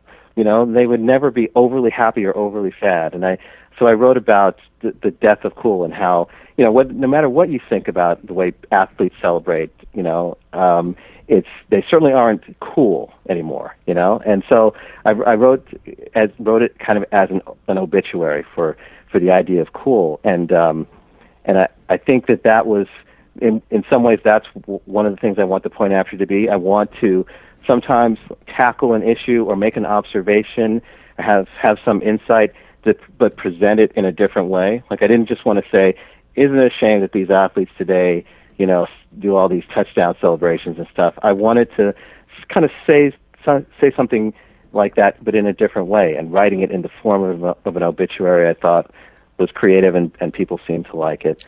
Um, and then there's there's one other another one that I wrote not too long ago, and uh, it was about um, the uh, it, it was about uh, Oklahoma State and uh, the plane crash that they had ten years ago. Okay. And I I stumbled onto the to the fact that there was a uh, a a guy who for who works on the radio broadcast for the Oklahoma State basketball team for their games and he was supposed to be on this plane 10 years ago. Um, and he, through a, a kind of series of circumstances, someone else filled in for him uh, on this on this road trip, and so that he, this guy Joe, wasn't on the plane. This other guy was, and the plane crashed, and the guy who replaced him died, was was killed on the plane, and and Joe, who should have been there, was was just devastated by it, racked with guilt over it. Um, and went to see this man's the dead man's mother to kind of apologize. And she totally forgave him. She didn't hold it against him at all kind of gave him absolution. And they went on to develop this um, relationship that was like mother son.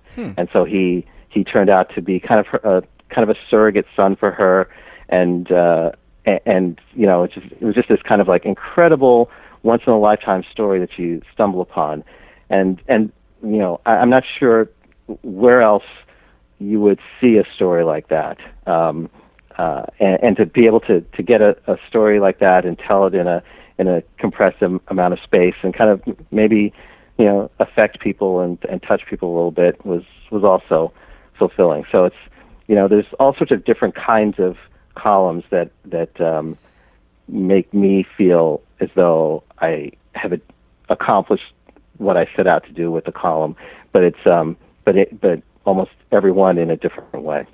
Now, you this might be like asking for the recipe to Coke, but how do you stumble upon a story like that? Well, you you constantly read and talk to people. It, it's I mean it's kind of the essence of being a reporter. I, I and I tell people that I think where I really earn my money is is in finding the ideas and getting the ideas. Once I have the the idea and I, I then I can go about executing it and interviewing people and sitting down to the to the laptop to write. But it's coming up with the ideas. And so like, that that story um, I just stumbled on because I was talking to a radio broadcaster um, about something else at a basketball game, and that somehow that that crash story came up that it was the 10th anniversary, and he mentioned that uh, he thought there was a guy who should have been on that plane, and I just thought that was wow, that's interesting. So I called Oklahoma State and and eventually, you know, found someone who knew that the, the basics of that story, and uh, and it, I developed it from there. So sometimes you just stumble on it in a conversation. Sometimes you read a little tidbit in a uh, in a newspaper, um, you know, online somewhere. Um, sometimes it's from talking to uh, editors um, in New York uh, for the magazine. I, I live in the Bay Area, and I I talk to I have a, a main editor, Neil Cohen, who um, who is in New York, and we just sometimes if I'm stuck on a given week, I'll just call him up and we'll just start talking, and hope hopefully something will come out of it, and often it does. Um, so I tell people I am always looking for my next idea, constantly, every, with everything I do, whether I'm watching TV or uh, walking down the street or working out at the gym or uh, or scanning every website and newspaper online that I can find. I'm just always looking for something that uh, that I can develop into uh, a column. You know, I spent a lot of time yesterday reading your work. Um, I knew that you're going to be on today, and I just wanted to get a better feel for, for you as a writer. And I stumbled upon an article on the Sports Illustrated website that you actually wrote almost exactly a year ago. And you wrote about the 82nd birthday of Martin Luther King, and you, you had indicated that you had thought that he would be proud of the sports landscape today. And it was interesting that I found that article yesterday, as it was, I guess, the 83rd Mm. birthday then of Dr. Martin Luther King. And I was wondering from you is if you would change your mind at all, if you had to write that article again this year, as far as sports goes and and race, do you think it was a good year, 2011, or a bad year? Do you think we made steps forward or steps back? Um, that's a good question. I, you know, as you were telling me ab- ab- about the article, I, I do remember writing it, and um, I, I, I guess my gut reaction was, hmm, I, I wonder what I was thinking back back then a year ago, because I, I, in some ways, I don't think that, um, like, I, I don't think that that Dr. King would be particularly enamored with um, the behavior of uh, of some African American African American athletes. I mean, you know, um, and and not just in, in the past year, but um, you know, I, I I think that one thing he would be, and, and this might be different had he lived, but I think one thing that he he wouldn't be thrilled about is the lack of uh, social conscience, I guess, for a better word, that um, that that uh, a lot of African American athletes show. Um, I, I I probably should have dealt more with that when I when I wrote that that story a year ago, really. But um, you know, I I think, uh, and, and this isn't just for black athletes, but for for all athletes, there is there's now become such a uh, an emphasis on not just you know playing well at your sport and winning a championship and those sorts of things, but so much is measured by what sort of endorsements you have. And you know whether you've uh, got your own reality show and how much attention you get. And you know I don't think you'd be thrilled with uh, guys changing their name to Chad Ochocinco and things like that or even Metta World Peace frankly because it's such a uh, you know kind of a, a desperate grasp grasp for attention. Um, so I well, I think there have been great strides in some ways for black athletes. I mean, and for and for blacks and minorities in sports in general. Uh, you know, we, we have minority owners now. Um, you know, uh, uh, it's not unusual to see a to see a, a black or Hispanic manager in baseball or a black coach in football. Black quarterbacks, you know, were once you know unheard of, and now no one bats an eye. So I think a lot of those things he would he would certainly be happy about. But I think the emphasis on um, publicity and profit over um, advancing social causes would uh, I think would disappoint him. And and perhaps had he lived, he would have had an effect, and and that and we would see more athletes uh, doing things to help uh, help their community and to to advance social causes in the world rather than trying to be you know get their next Nike you know commercial. You know, as I, I was listening to you answer that question, I, I thought of another thing I learned, and- that was that you really enjoyed a cover story you did in 1995 about petulant prima donnas in the NBA. And you, you had mentioned, and I think it was in your bio that I read it, that it was maybe your, your favorite feature that you had written for SI. Is that what you? Is that what kind of what you're getting at? Can you can you even look back as far as 1995 to to people? Yeah. You know, not enough maybe. Um, maybe not not enough Jim Browns and, and maybe too many Ocho Cinco's, that kind of a thing. Exactly. Yeah, that that puts it very well. Not enough Jim Browns and too many Ocho Cinco's. yeah, uh, I I think that's true. And I I, I probably I I have something of a reputation for being harder on athletes, particularly black athletes, than, than maybe some some writers and, and some and some fans, um, because uh, I I do think that you know it's to whom much has been given, much much is expected, and they they have such a platform. They have there's so much they have so much ability, and, with their resources, with their money, um, they have the opportunity to do so much, and some do. I mean, I don't want to act as though none do, but um, but yeah, that that story um, I think kind of got got at it a little bit, um, and that was a, a time in which there were a lot of guys in the NBA, Derrick Coleman and Kenny Anderson, and uh, got lots of different guys who were in one way or another kind of like um, uh, flaunting authority and and and and you know, skipping practices and coming late and demanding trades and this and that. And it just seemed it, it kind of had come to a head um, during that one season in '95.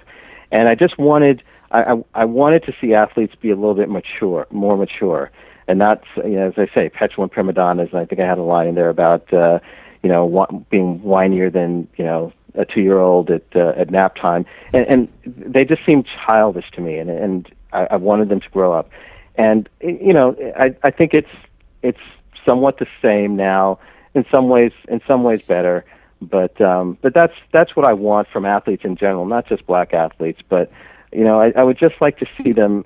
Um, act a little bit much more mature and and and recognize that they are in although they've worked to get where they are, they're also very fortunate to be where they are, and that they could they could use their position to do so much good beyond just you know trying to to win a championship or get a get an endorsement. You know, not before we before we get too far ahead of it, going back to your point about some of the progress that's been made. I seen a stat the other day. There's 28 African American players in the National Hockey League this year. And I was wondering, like, wow, that's they're probably catching up to baseball practically. You know, Yeah. so I, Yeah. you know, I thought that that was a good good sign of progress. Uh, the sportscasters yeah, I mean that's are, amazing. But but the flip side of that is, you know, we just had uh, it was just a, a, a controversy about it. They had the banana. Yeah, Yeah, that was Um, terrible. You know, and the, yeah, the- and so it's you know it's there's good and bad. Yeah. Yeah, and the guy, the guy didn't. He, I don't know if he was trying to get away with it or he said he didn't real. He said that he didn't know what, what you know, what that was his reaction. What? Why would that, why would people? What's wrong with that? You know. So I don't know if he was really that stupid or if he was just trying to. Uh, Yeah, exactly. it's hard to know if Yeah. that was just a lame defense, Right. But it's uh, but in some ways it's encouraging that the NHL. I mean, he, the guy was he was given a game misconduct, ejected from the game, and you know, and it became a story.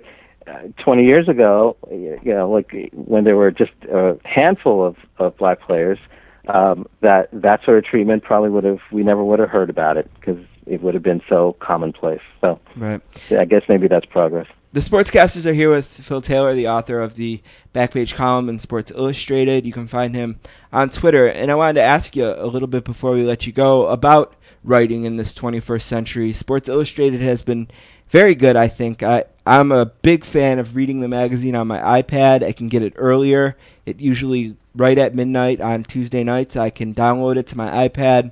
I love to read it that way. I think the illustrated part of Sports Illustrated really gets to shine on the iPad. Um, and I've really enjoyed it. And I wonder, as someone who has written in the 20th century and now the 21st century, how do you like all the technology and, and the way that things are changing changing in sports journalism?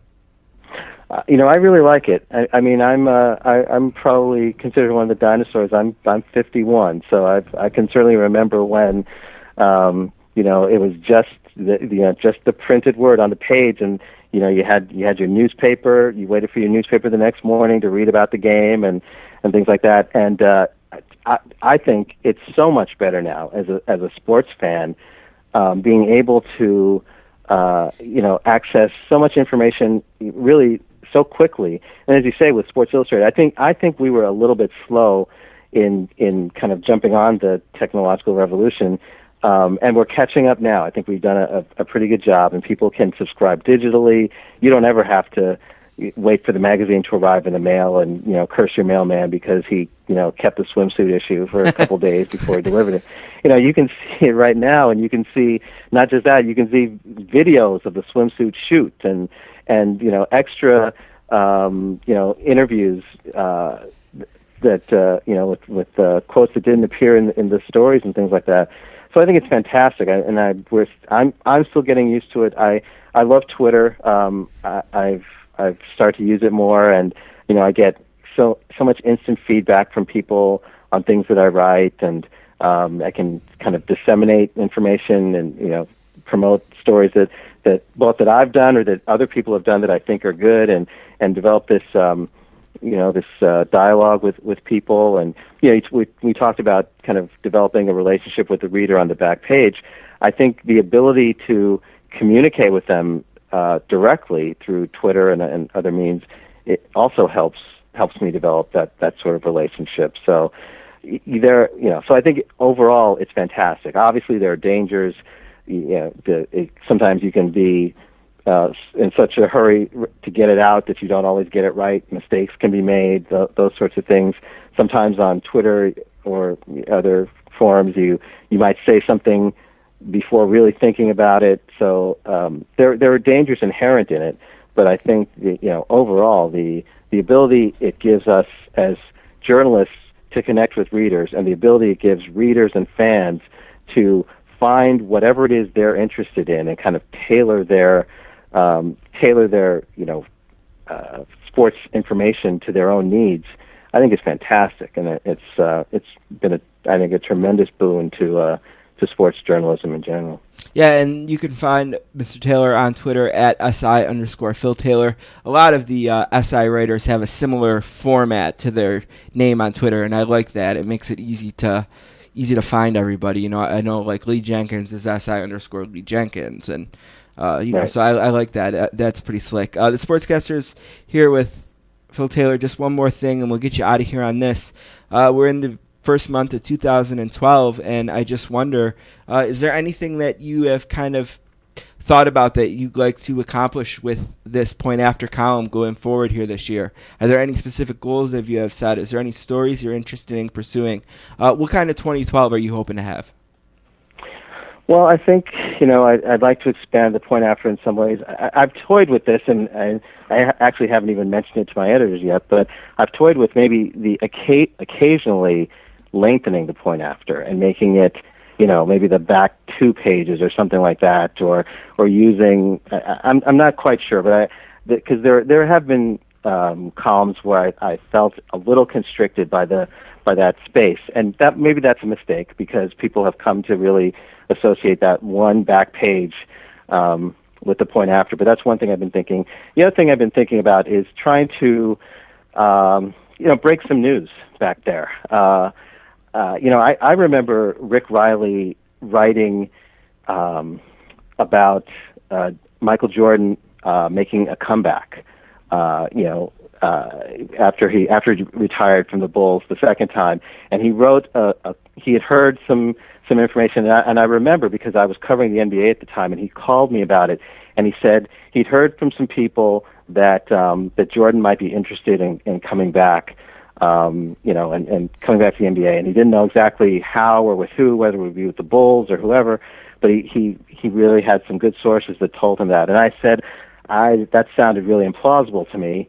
Um, but it turned out he was right, and he, he wrote a column that just kind of uh, it didn't it didn't actually break the news, but he was the first to say that this might happen, and uh, and I remember other NBA writers laughing at it, and he was criticized for it, and then you know a month or two later, Jordan did come back. So I, I, I'd like to. I mean, I I ha- I'm a reporter at heart, and when you write a column, sometimes you end up uh, sitting, you know, at your desk and pontificating from your, you know, from your uh, from your office chair. And I don't want to I don't want to fall into that um, into that trap. I would like to get out and report a little bit, and at some point start to, you know, maybe be the first one to tell people about about certain things. So I'm I'm hoping to be uh, kind of turn on put my reporter's hat back on and maybe break some news with the with the column this year. Well, Mr. Taylor, thank you so much. Uh, 30 minutes went by really quick on my end. I really appreciate it. Uh, again, you can you can find him on Twitter at si underscore Phil Taylor. The back page at si. What do you know what the column is about in this week's uh, magazine? Do you re- recall? Uh, we ha- well, in this week's magazine, it's going to be about Tim Tebow. Okay. so yeah, I'm, I'm yeah I'm the first one to write about Tim. yeah, Tebow. I'm not familiar with him. I'm not familiar Yeah, uh, with him, yeah, I'm, I'm, t- I'm introducing him to the to the public. Yeah, you Uh, will- I actually so- wrote it in the uh, in in sort of biblical as, as kind of a biblical parable, like Oh. in so it's it's got some kind of Bible speak in it and uh, kind of telling his story and what I what I think his whole this whole season of Tebow has what we've taken from it, what the meaning of Tim Tebow is. So uh, it's uh, it's we'll see, I'll see if people like that gimmick, but um, was it kind of uh, inspired? Was it kind of inspired by Tebow 316? Yes. Yes, Yes, okay. indeed. All you got it. Thank you very much for your time. It, it was really great. We we appreciate it so much, and hopefully we can do it again sometime. Yeah, my pleasure. Great questions. I, I enjoyed it. Thank you very much.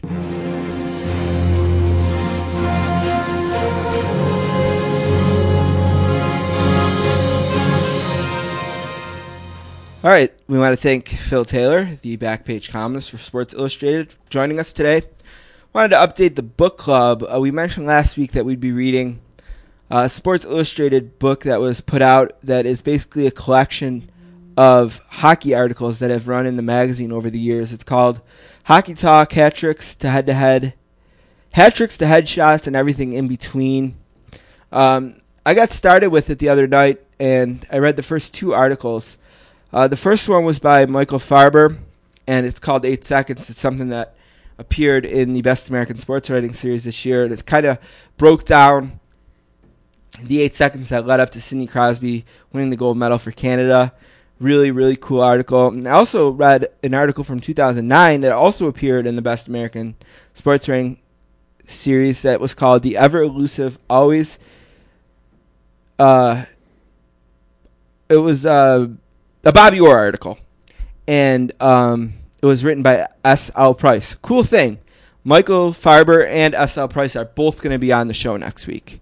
So we're going to kind of move quick with this book. The following week is going to be the Super Bowl Spectacular show, and then the show after that will be the uh, first show in February, and that's when we'll pick out a new book. But next week, already confirmed, Michael Farber and S.L. Price will be on the show. So if you get a chance, check it out. Again, it's called Sports Illustrated Hockey Talk, hat tricks to headshots, and everything in between. It's available at a bookstore near you. It's available on Amazon. It's available for the Kindle and also iBooks and the Nook. So definitely easy to find if you want it. We're going to take a break and we're going to come back with Don Banks.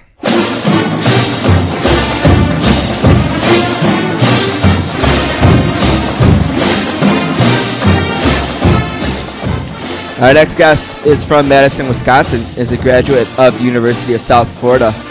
Professionally, he has spent time covering the Minnesota Vikings for both the St. Paul Pioneer Press and the Minneapolis Star Tribune. He also spent time on the Tampa Bay Buccaneers beat for the St. Petersburg Times. In 2000, he began work at Sports Illustrated, where today he's a senior writer. He has appeared in two movies as a sports writer 2006 Invincible and 2007's The Game Plan. He is a giant Boston Red Sox fan and is set to make a second appearance on the podcast today. A warm sportscasters welcome to the great Don Banks. How are you doing today, Mr. Banks? I am good, Stephen. Good to be with you, and I always love hearing my bio recited. we always try to pump our guests up as much with their university fight song, and you know, try to suck up a little uh, bit that, there. That's great because I forget so much of that stuff. It was so far back. But thanks Well- for the reminder. Well, I know it's a busy time for you, and uh, last time you were on the show, it was a busy time for you as well, uh, right around the start of the season. So we appreciate the time that you have made for us today. And, you know, we've spent a lot of time on the show today looking back at the Saints and 49ers game, which obviously was a- classic game. And even as a Saints fan and being on the losing end of it, I, I have to admit I really did enjoy uh, being a part of the game. And, you know, it's the second time that happened to me. I'm a big Oklahoma fan, too. And a few years ago, I had to admit that I did enjoy the Boise State game as well. But uh, I wanted to spend a little time with you talking about the other games from the weekend and getting some of your impressions. We really haven't talked about the AFC at all. So I guess I just want to start with did anything surprise you, or did you kind of expect. Uh, you know, New England to kind of roll over Tebow and the Broncos, and for the um, Ravens to be able to handle Houston at home with all the injuries that Houston's had this year. Well, as regards to New England, the pendulum swings have been so drastic with Denver's offense that you, you almost don't don't know what to expect from week to week with the Broncos. So I I wasn't um, expecting a 35 point blowout, but I thought New England had you know too many weapons for for Denver to defend. Um, it, it seemed like they just had a great plan. I think going up tempo with Tom Brady was exactly the right move because it kind of stunned Denver right from the outset, and um, it's pretty obvious that New England kept its foot on the gas uh, throughout, kept Tom Brady in the game uh, until way past the point of uh, logic tells you. But um, they just have more ways to beat you offensively when when Brady is really being protected and gets time to throw than than any defense can really stop. The key with them somebody's going to have to get a pass rush. We've seen what happens when Brady, um, uh, you know, f- feels the heat and gets gets rushed specifically up the middle. And until that happens, maybe Baltimore can do it this week. But until that happens, you you got to like uh, New England's chances to at least put the game into the in the 30 point range. So it wasn't uh, surprising the outcome; it was just surprising the margin. Um, and then uh, the second game you wanted to talk about was the Green Bay and the Giants. No, the Ravens and the uh, Texans. Well, that was the game kind of the we expected, a defensive game. I just I was shocked by Baltimore's inability to do anything offensively in the last three quarters of that game. They scored three points. Uh, they had, I believe, seven straight possessions where they either were stopped on downs or punted. Um, you know, it's hard to imagine Baltimore going into New England and playing like that and, and being able to, to hang on. It was really all about Baltimore's takeaways and their defense. So um, I think it's pretty pretty understood in Baltimore that they're going to have to challenge the field uh, with Flacco's passing to some degree in order to really let Ray Rice do what he does, and I think that's the key for Baltimore's chances in the AFC title game. I think Ray Rice has to have the kind of game that he had two years ago in the playoffs in Foxborough if Baltimore is going to really be competitive for four quarters. Yeah, I know before most of us had sat down for that game, Ray Rice already had an 80 yard touchdown run. I think it was the very first play from scrimmage. Um, you know, Joe Flacco is someone who was kind of outspoken before the playoffs started, before the game, and saying that, you know, sure, if we win, no one's going to give me any credit, you know, almost saying that you know he doesn't get enough attention or credit. And he didn't really do much in the game to kind of warrant that. How important is his play going to be this week if they have a chance? You mentioned ray rice and everyone agrees that he's very important. Can, can joe flacco play good enough if the patriots want to play play this game in the 30s to keep up with uh See, I think if the game gets into the 30s, it's probably not a Baltimore win. I think um, I think the the Baltimore defense has to kind of jump on New England early, the way they did in the playoffs two years ago, and then I think Flacco's got to he's got to make most of his plays. I think once Baltimore gets a little bit of a lead, um, I think Baltimore will probably start playing it pretty conservatively to to, to begin the game with Ray Rice being the focal point. Where Flacco can really help his team is, is if they can get a seven point lead, if they could get a ten point lead, then Flacco has to make plays to extend that lead. Um, I thought was really kind of bad timing for Flacco to clear his throat and speak on his own behalf last week because he really has had probably the most disappointing of his four seasons. And I, I like Joe Flacco. I, I think he makes some decent points. He probably doesn't get enough credit for being the first quarterback in NFL history to win a playoff game his first four seasons for for really kind of keeping the you know keeping the the machine rolling to some degree on offense. The problem is um, I thought timing wise he should have waited until he won that first home playoff mm-hmm. game and played well. Then maybe if you want to say something before the AFC title game or even better yet before the Super Bowl. But you know, it, it, it did not it, it did not strike me as a good case of timing for him to start um, uh, kind of beating his own chest at that particular point. We you mentioned the Packers and the Giants, and I, I thought that was the most surprising game of the weekend. I went into to Sunday thinking that the Giants had a chance to win, but I had never imagined that it would kind of look as easy as it did. Part of me all day on Sunday was waiting for the Packers to kind of wake up, and they just never did. Were you surprised as yeah. I was how easily the Giants kind of handled them? Yeah, I think we all were because I mean we saw a Packers team that really uh, with with the exception of the one game at Kansas City that just did whatever it wanted to do all season on offense. And we knew that there were some deficiencies on defense. We knew they gave up too many big plays, and we knew that they could be passed on. But we've seen an offense that just always kind of made up for those those holes. And what the Packers looked like, and I, I know that they refute this, but what they looked like was a rusty team that had lost it's um, that it peaked a little too early. And what I'm struck by is how many teams we seem to be seeing make a real run at a perfect season. The 07 Patriots, the 09 Colts, and now the 2011 Packers. They all made legitimate runs at perfect seasons. None of them won a ring. They all seem right. to peak too early, and it's really become, especially in the NFC, um, remarkable with four out of the last five top seeds all losing in the divisional round, with only the 09 Saints um, bucking that trend. It's it seems to me that the teams that go into the playoffs hot have a far superior um, chance than the teams that have the the gaudy regular season you know best record. And uh, the 07 Giants and and the 2010 Packers and now this year's Giants again seem to kind of personify that. And it's not it's not a great record to win 15 out of 16 games and and realize that the last four teams that got to that level or better, meaning the 07 Patriots, none of them won the ring. Do you think that the decision to rest Aaron Rodgers the last week of the season contributed to how out of sync it seemed like he and his receivers were? And do you think that teams are going to maybe like avoid that in the future and maybe maybe at least play him a half or something like that? Well, I think the rest versus rust uh, argument has gotten just kind of ridiculous, and and and it was the same way with the '09 Colts. Now they made it to the Super Bowl, but again, they didn't play their best game in the Super Bowl, and uh, it seemed like the '07 Patriots acknowledge now that they peaked too soon.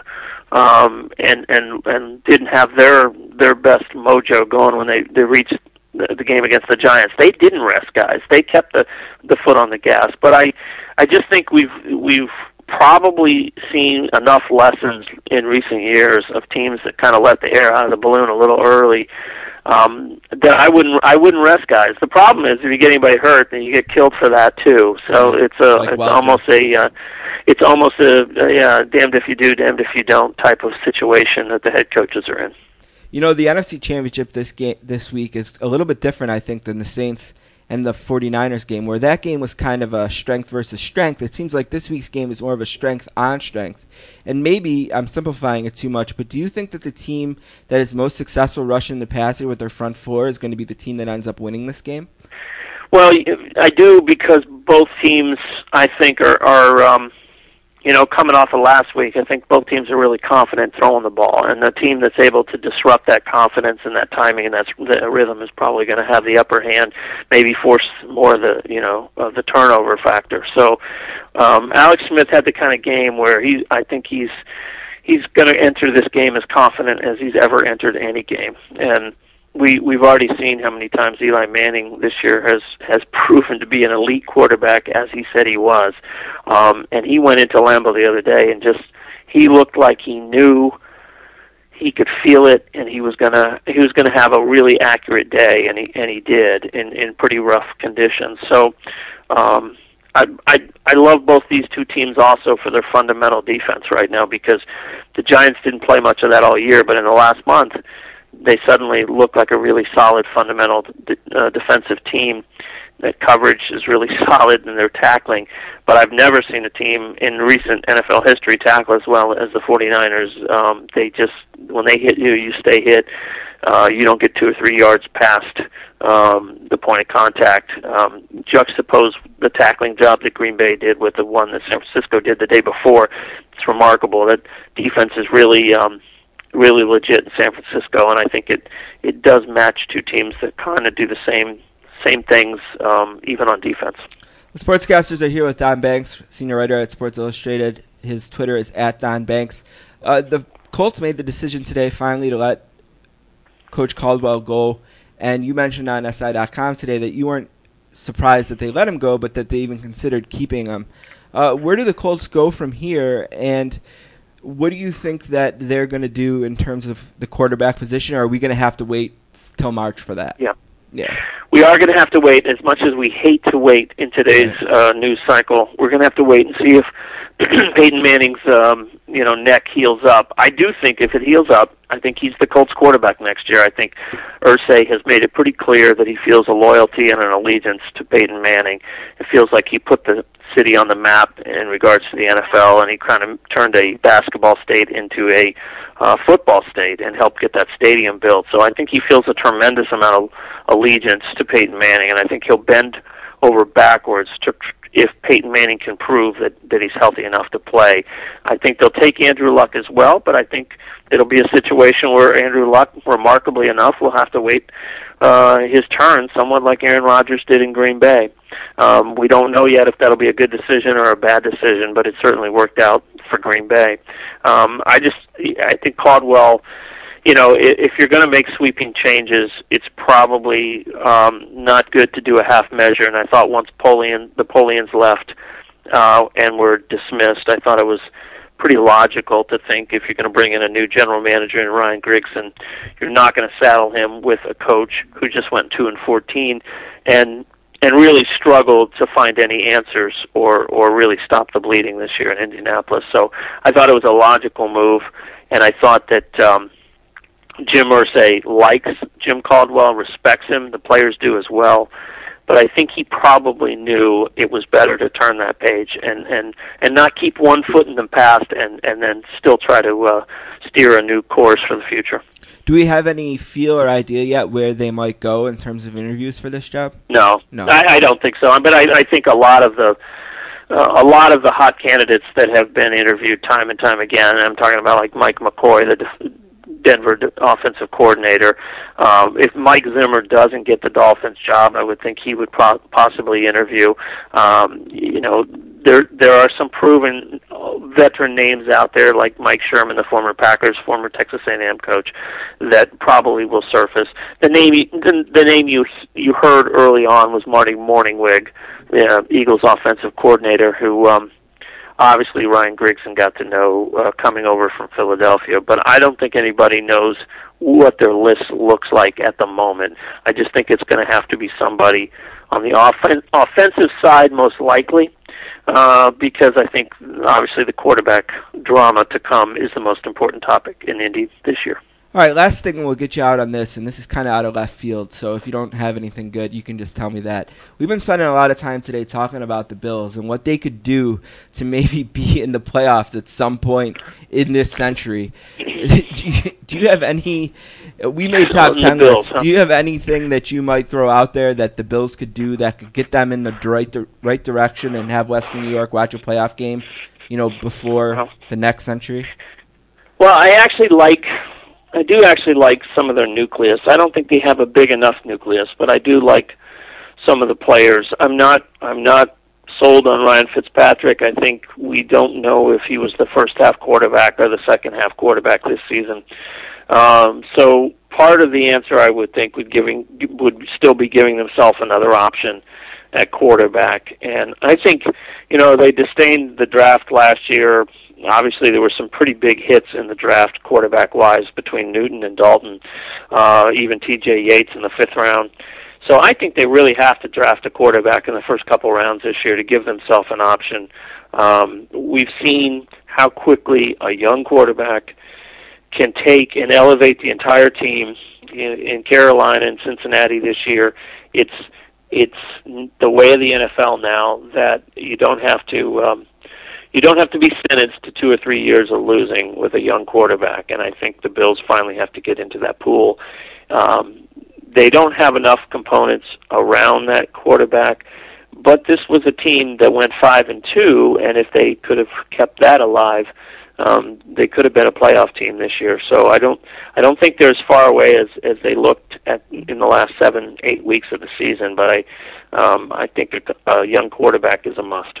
All right, Don Banks. Again, you can follow him on Twitter at Don Banks. Pretty easy there. And thank you very much for your time. Only three games left. Enjoy them, huh? Thanks, Steven. Thank Take you. care.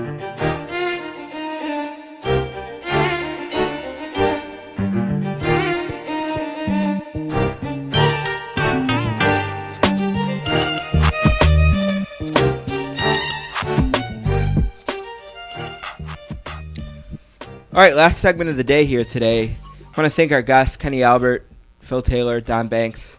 You haven't heard Jim Trotter yet, but stick around after the hip. We are going to give you a bonus interview this week. Another set of eyes and ears in the NFL playoffs, an interview that we did earlier with Jim Trotter. Um, just another reminder, you can find us on Facebook, facebook.com slash the sportscasters. You can find us on Twitter. The show is at sports underscore casters. Don is at Don Like Sports. I'm at diversity23. Uh, you can always email us, thesportscasters at gmail.com. Our blog is thesportscasters.blogspot.com. We're having a lot of fun with our new Tumblr page, which is the thesportscasters.tumblr.com. And our website where you can find all this information is www.sports-casters.com. Like I said, um, you've already heard interviews with Kenny Albert, Phil Taylor, and Don Banks. after the hip, we're going to have a bonus interview with Jim Trotter. Make sure you check that out. Last thing of business today, before that bonus interview, is pick four. Uh, we did pretty well last week. We went five and three total.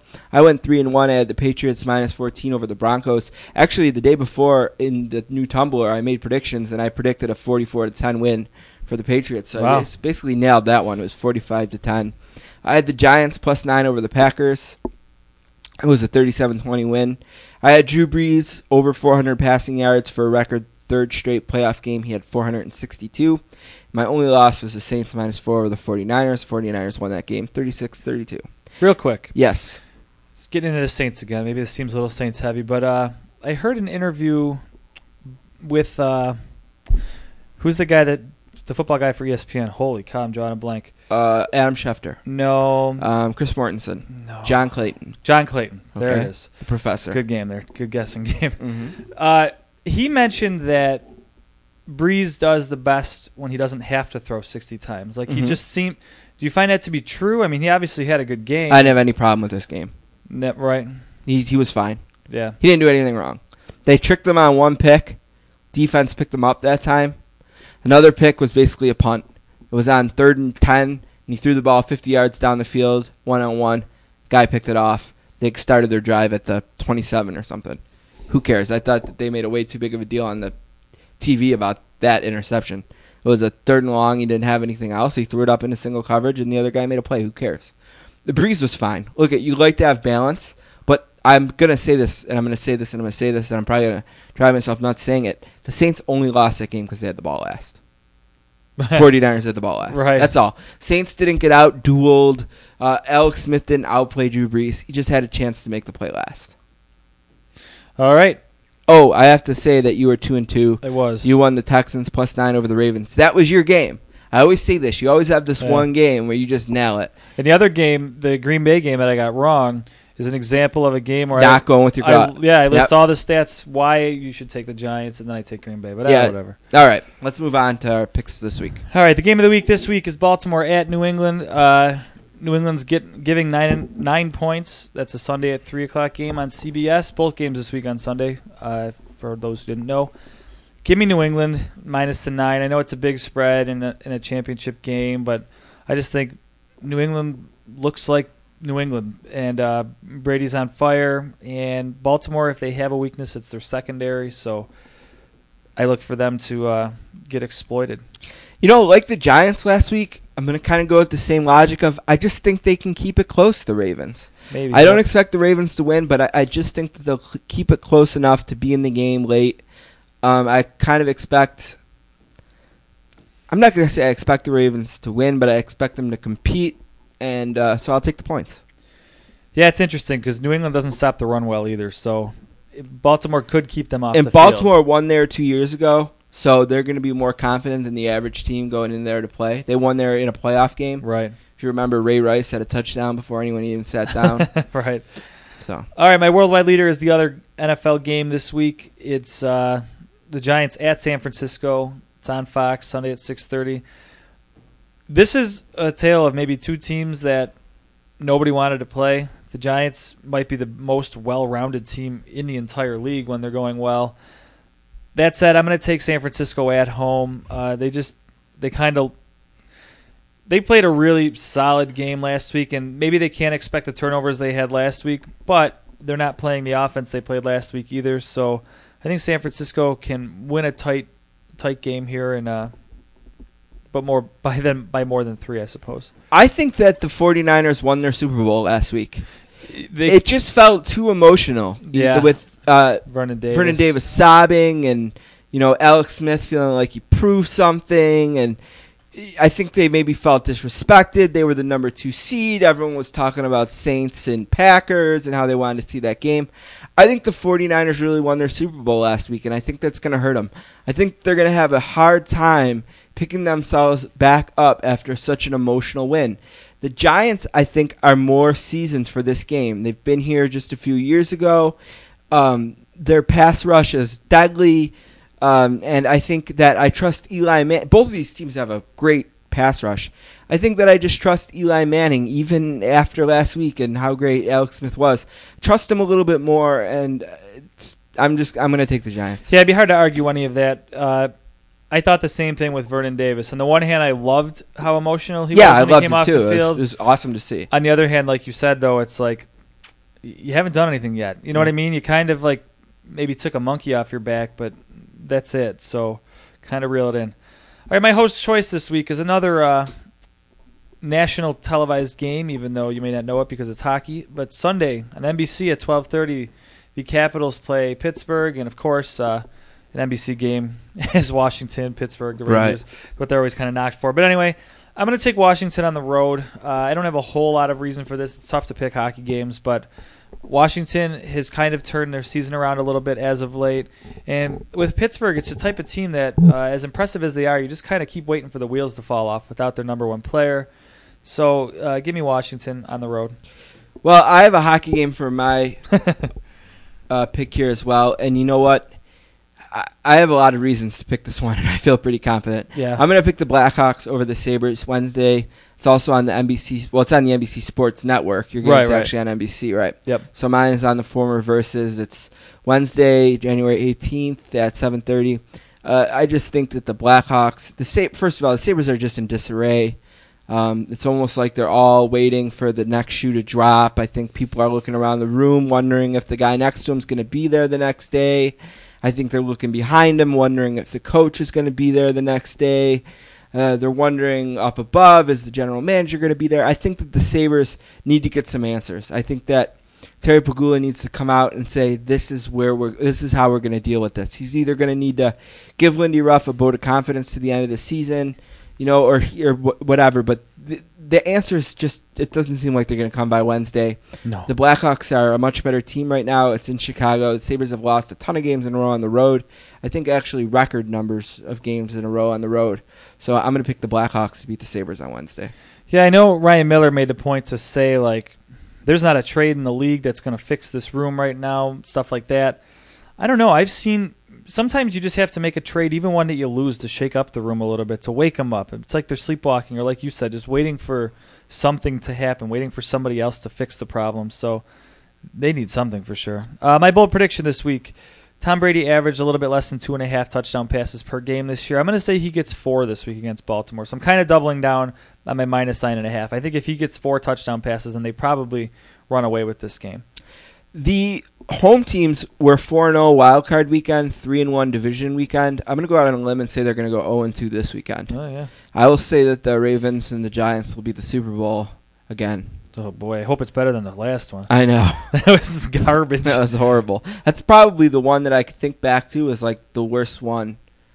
And it started maybe more exciting than anyone ever with back-to-back kick returns for touchdowns, and that was the only score that uh, the Giants had all game. Right. Yeah, that wasn't that wasn't one to remember. No, Is there a matchup that you want to see the most? Like there's four different possible games, right? Is there one that I- you would definitely I don't know if it's the one I would want to see the most, but probably the sexiest one is New England New York, right? I mean, Yes. for the NFL, Yes. for the rematch, for for all that stuff.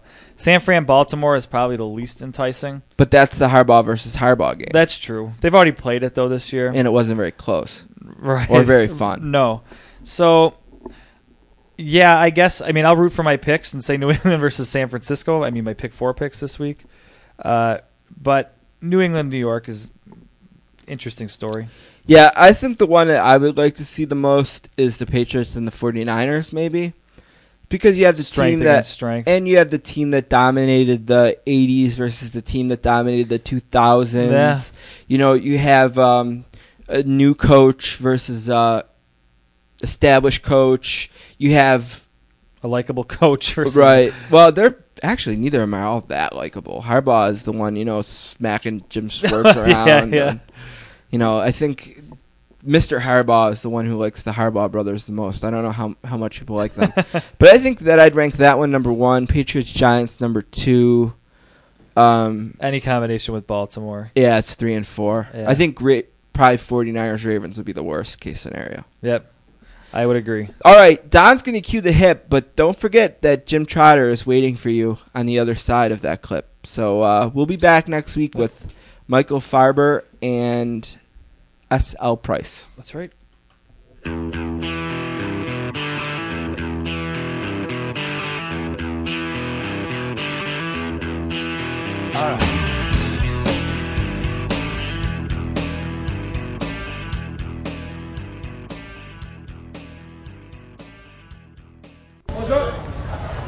One, two, one, two, break, and.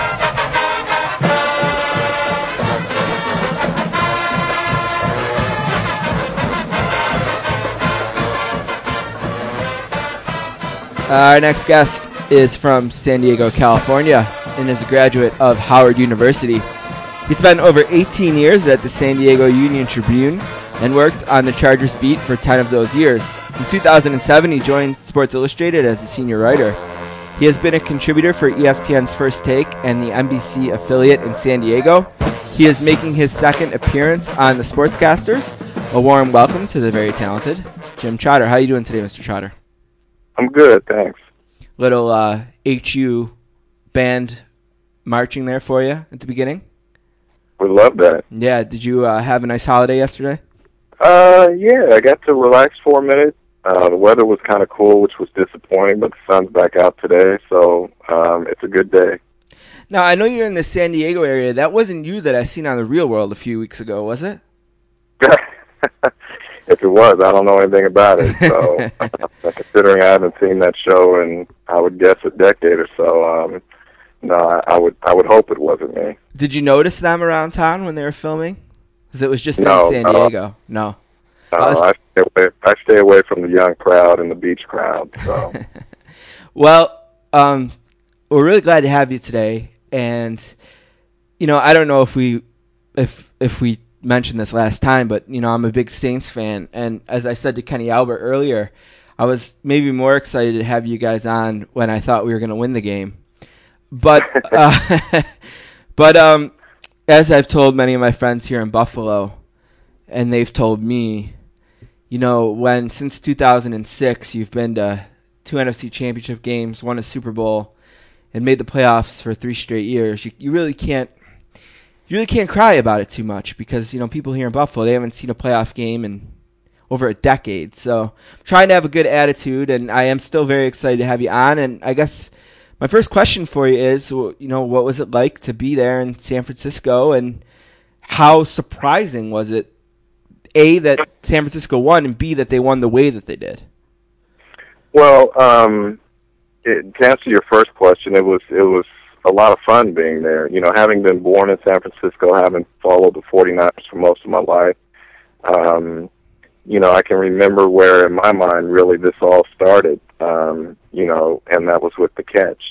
And I can remember watching that as a high school senior, uh, and just being, you know, riveted. And so then to actually be in the stadium, for instance, when Terrell Owens made that catch against the Packers on a similar type, um, under similar type circumstances, uh, to win that game, and now you know to have him go off the field weeping uncontrollably, and then to have Vernon Davis make that catch and go off the field weeping uncontrollably, it, Right. it brought back a lot of memories. So it was fun. Now, surprised? I wasn't surprised necessarily by the outcome because I thought San Francisco all along was good enough to win it. But I'd be lying if I said I wasn't surprised at how they won it. Um, and and I've not been one to subscribe to the theory that Alex Smith is just a game manager. But at the same time, to have him take that team 80 and 85 yards in under two minutes each in the final four minutes and outduel Drew Brees, that was um, that was pretty impressive. Especially considering the the off the San Francisco 49ers offense really made only one other play all day before that, and that was the first quarter touchdown by um, Davis. I thought that the Saints defense really did a good job all day up until the last four minutes of really frustrating Alex Smith and the 49ers offense. Well, they did do a good job, but the you know from what um, the Saints defenders were actually saying after the game is that they were running the same coverages that they had run earlier. So it may have become a point where you know San Francisco got the looks and anticipated what was coming. Um, the one thing you can't do in this league, particularly at this stage of the game, is be stagnant uh, with your coverages. And we saw that the week before when the Saints played the Lions, and the Lions had success in the first half.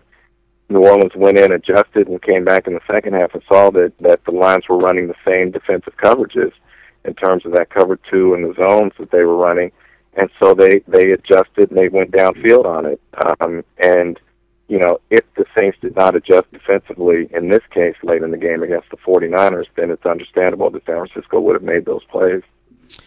You know, way back in the beginning of the season, Sports Illustrated wrote an article, I think it was Peter King wrote it, about defenses and how they needed to adjust to offenses. And I think that's even more true this season, but maybe with a slightly different angle. It seems like the position of tight end is really taking over the game, and, and this weekend's game was a really. Uh, you, you couldn't have a better cover you know, a, a, better way to see that. I mean, the plays that Jimmy Graham made in the last few minutes, the plays that Vernon Davis made, and then the next day getting to watch Gronkowski and Brady. What do you think defenses need to do in the offseason to try to stop the juggernaut that is the tight end position in the NFL all of a sudden?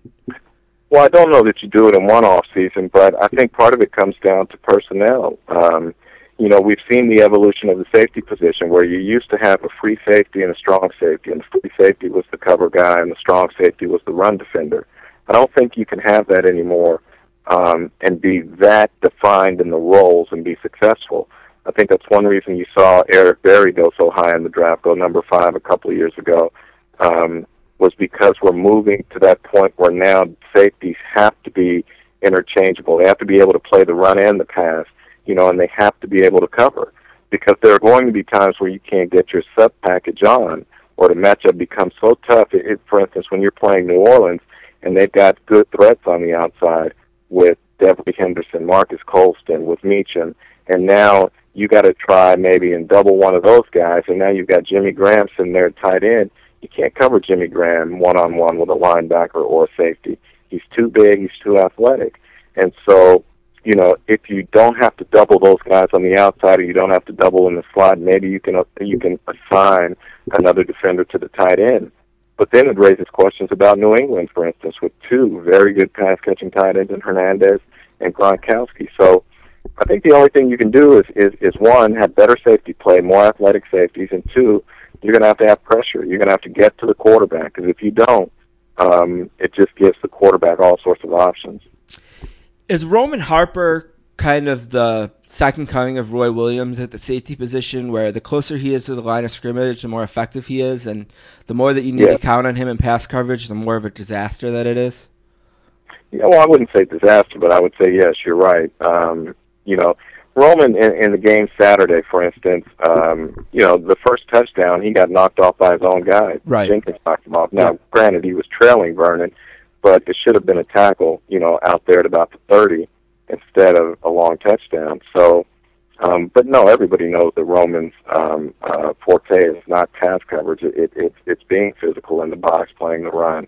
So there's no doubt about that. But again, you're going if if you want to stop these offenses, you want to have a better shot at stopping these offenses. You've got to be able to match up in the passing game because that's where offenses are going. How surprised were you on Sunday when the Giants kind of smacked around the Packers the way they did. I wasn't. I, I'm not going to say I, I was surprised. I think everyone had talked about that that was a potential upset. Um, I didn't think it would be as easy as it turned out to be in the second half. But I think what it what it said to me is that in the playoffs, when you get opportunities, you have to capitalize on them, particularly early. And if you remember, Green Bay's first drive, Aaron Rodgers had had um, Greg Jennings open um, at the right outside the numbers, and Greg got turned around and they ended up missing on it. But it would have been an easy touchdown. Instead, they settled for a field goal. You know, in the playoffs, you've got to be able to convert when you get an opportunity for a big play.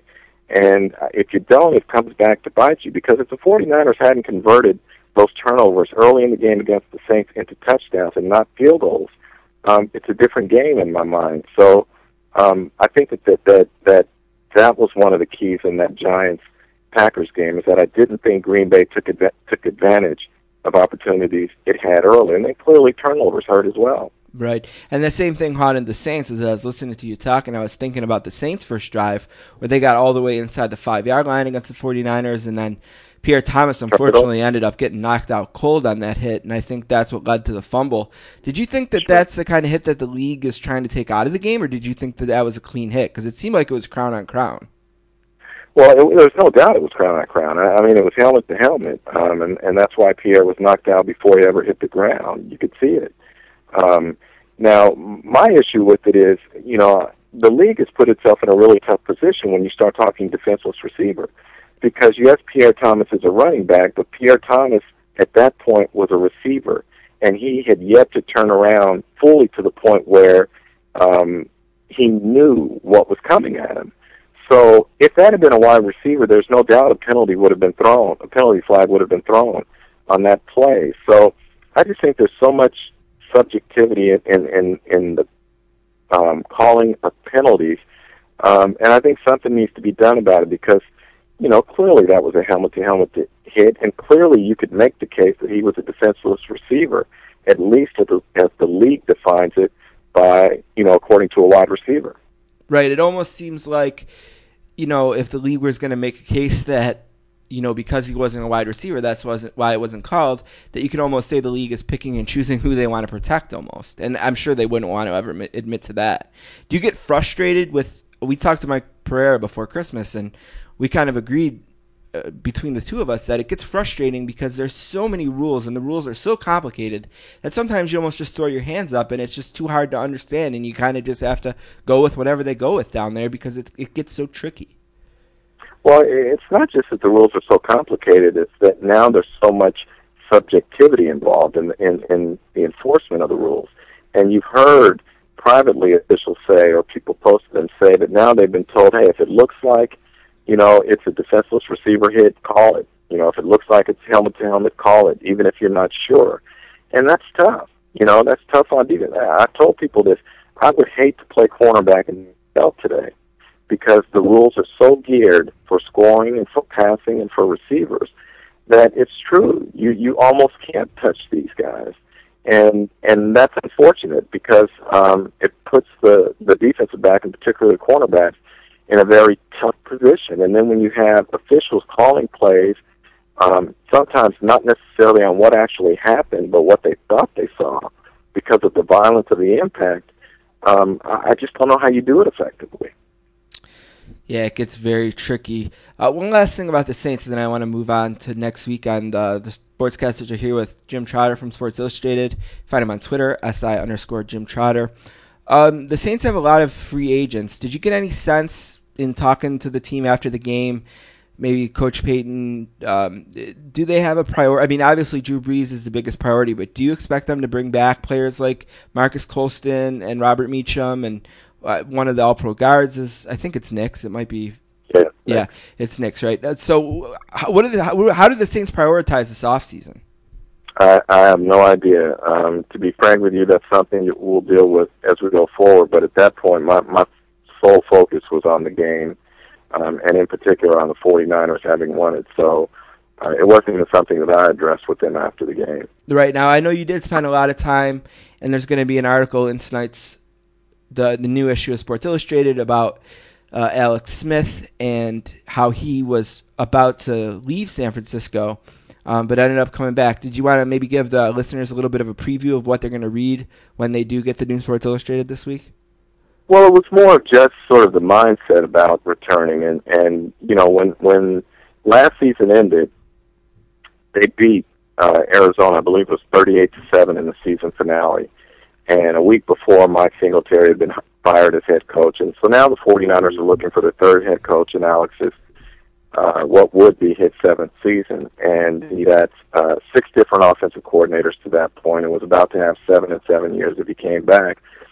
And basically, he went out to dinner with his mom, his dad, his wife, and a couple of friends. And you know, they all were telling him what other people had been telling him, meaning other friends in the in the league and whatnot, that it was time for him to move on and he had given San Francisco everything he could, but you know, under the circumstances, um, it was just it would just be so difficult for him to succeed. And they all had a toast at that point, and the toast was to moving on. And as Alex thought about it, he decided he didn't want to make an emotional decision. He wanted to step back from the situation. And you know, less than two weeks later, Jim Harbaugh was hired. They had a couple of meetings. Alex liked what he heard, and that you know Jim was all football Jim didn't offer him or, or guarantee him anything other than an opportunity to compete. And that was fine with Alex, and he decided to come back. And, you know, so sometimes the best moves you make are the ones you never make. So um, from that standpoint, you know, it worked out for him. You know, I was just listening to you to answer that question, and I was thinking about the teams that played last weekend and how the previous coaching change that the team made has really set up these teams, like the Saints in 2006, hiring Sean Payton, totally changed the franchise. Mike McCarthy gets hired the same year in Green Bay. He's won a Super Bowl. You know, the Giants went from Fassel to Coughlin. Coughlin's won a Super Bowl there. Belichick's obviously totally changed the Patriots. The two Harbaugh brothers. How important is it for these teams that have just made coaching changes and now the Colts are the newest team that will be looking for a new coach? How important is it to make the right decision when you hire these coaches? Oh, it's always important to make the the right decision, but you know, and it's not just the head coach. It's it's who you hire to run your football operation operations. It's who you decide on in terms of, of personnel moves. Um, all of it is important, but there's no question the head coach is critically important because he sets the tone for the team. He's the guy that the players look to every day, you know, um, as their compass. So uh, it's critically important, and I think you can't overstate the job that Jim Harbaugh and his staff have done this year. It's it's one of the best coaching jobs I've seen in all the years I've been coaching. Well, I'm sorry, covering the NFL. Um, to have no off season, no contact with these players, to be coming from college to the NFL, and to have this type of success, you know, my hat's off to them. As a writer, and you get ready to watch the games this weekend, are there any? Is there any combination for the Super Bowl that you're hoping that will play out because there's a certain set of storylines that interest you the most? Like, you Yeah. know, maybe does the idea of Manning versus Brady part two appeal to you, or does a Harbaugh versus Harbaugh appeal to you? What what kind of stories are you hoping to maybe get out of the Super Bowl this year? Uh, truly, I, I- I'm not. I haven't even thought that far ahead to storylines. You know, to me, I just say you you go from week to week. Um, you try and find the best storylines that you can. Every game has its own um, subplots. So no, I haven't thought that far down the line. The ones you mentioned are obvious ones that would be attractive to to anyone, but there are also storylines that would be beaten to death Right. um, in the lead up to the game. So then it would become almost boring. So um, you know, a lot of times I just like to find another an- another smaller angle. I mean, um, something maybe off the beaten track a little bit if you can. Um, and right now, I don't know what that would be. Where are you headed this weekend, and, and which of the two games do you think is more likely to have a potential upset? Um, head back to San Francisco. As far as a potential upset, I, I don't know how you could call San Francisco or New York winning an upset. Mhm. Um, you can make a strong case for either one of them um, winning that game and be right. So I don't know that, that that the outcome of that game could be described as an upset, regardless of which way it goes. And the New England Baltimore game is kind of the same thing. I mean, Baltimore went up there two years ago in the playoffs and spanked the um, Patriots. So if they were to do it again, is that an upset? Um, New England's the number one seed this year. It's at home. It's playing a Ravens team that um, uh, was dominant this year at home, that struggled on the road. Uh, so if New England wins that game in Foxborough, is that an upset? You know, I don't think so. So I, I don't know that, that I could say either of these games, the outcome of either of these games would be an upset. When I think about the Giants and the 49ers game, I kind of think of it being a little bit of the opposite of what the Saints and the 49ers were, where the Saints and the 49ers were offense versus defense. It almost seems like this game is a little bit strength versus strength, and maybe the game will come down to which team's pass rush is more effective. Uh, what, do you, what, what, what do you look for this weekend? No, it definitely could be. I, I think if you go back and you look at when these teams met in November, um, they were a drop pass from going to overtime. If, if Mario Manningham doesn't drop, you know, a deep post from Eli Manning in the final minutes, um, we're probably in overtime, and that's how close that game was. To me, one of the keys obviously is going to be pass rush uh, for the 49ers against the Giants. You've got to make Eli uncomfortable. But then the other thing after that is that you've got to be very sure in your tackling go after the catch. And one thing about the 49ers, they may be the best tackling team in football. Um, they're very sure, particularly on the back end. They give up a lot of yards after catch, so you know, or yards after contact, I should say. So I, I think that that's going to be critical to this game. And I think the other things we talked about is when you get down in the red zone, you've got to come away with touchdowns. You can't come away with field goals. And if you do those things, then if San Francisco does those things, I think San Francisco will win. If it allows New York to get those big chunks in the pass game, to get yards after contact, then I think New York's going to win this game. You know, it's interesting that the whole kind of turnaround kind of started with the 99 yard touchdown that Victor Cruz scored against the Jets. But in the playoffs, it seems like Hakeem Nicks has kind of stepped back as the Giants' number one guy. Do you think that the attention is just focused over to Cruz so much that Nicks is finding his way open, or do you think Nicks has just elevated his game back up to where we kind of expected it to be going into this season? Well, you have to remember Nicks was hurt part of the year, so um, I think he's healthy now. I think he's a tremendous talent. And I do think the fact that Cruz has played so well and is drawing attention is helping um, uh, Nicks as well. So I think it's a combination of all those things. But that's what makes the Giants so effective because who are you going to focus on? You know, you're going to take away Nicks and leave Cruz? Are you going to try and double those two or bracket those two and then leave Mario Manningham to come up with a key catch as he's done the last couple of weeks? You know, the one thing about the Giants, though, the tight end position has not hurt opponents. Um, but that's in part because their their wideouts have been so good they've been able to get chunks down the field. So it's going to be a very interesting matchup, uh, and and I'm intrigued to see what kind of adjustments both teams make after having played each other, you know, um, as recently as November.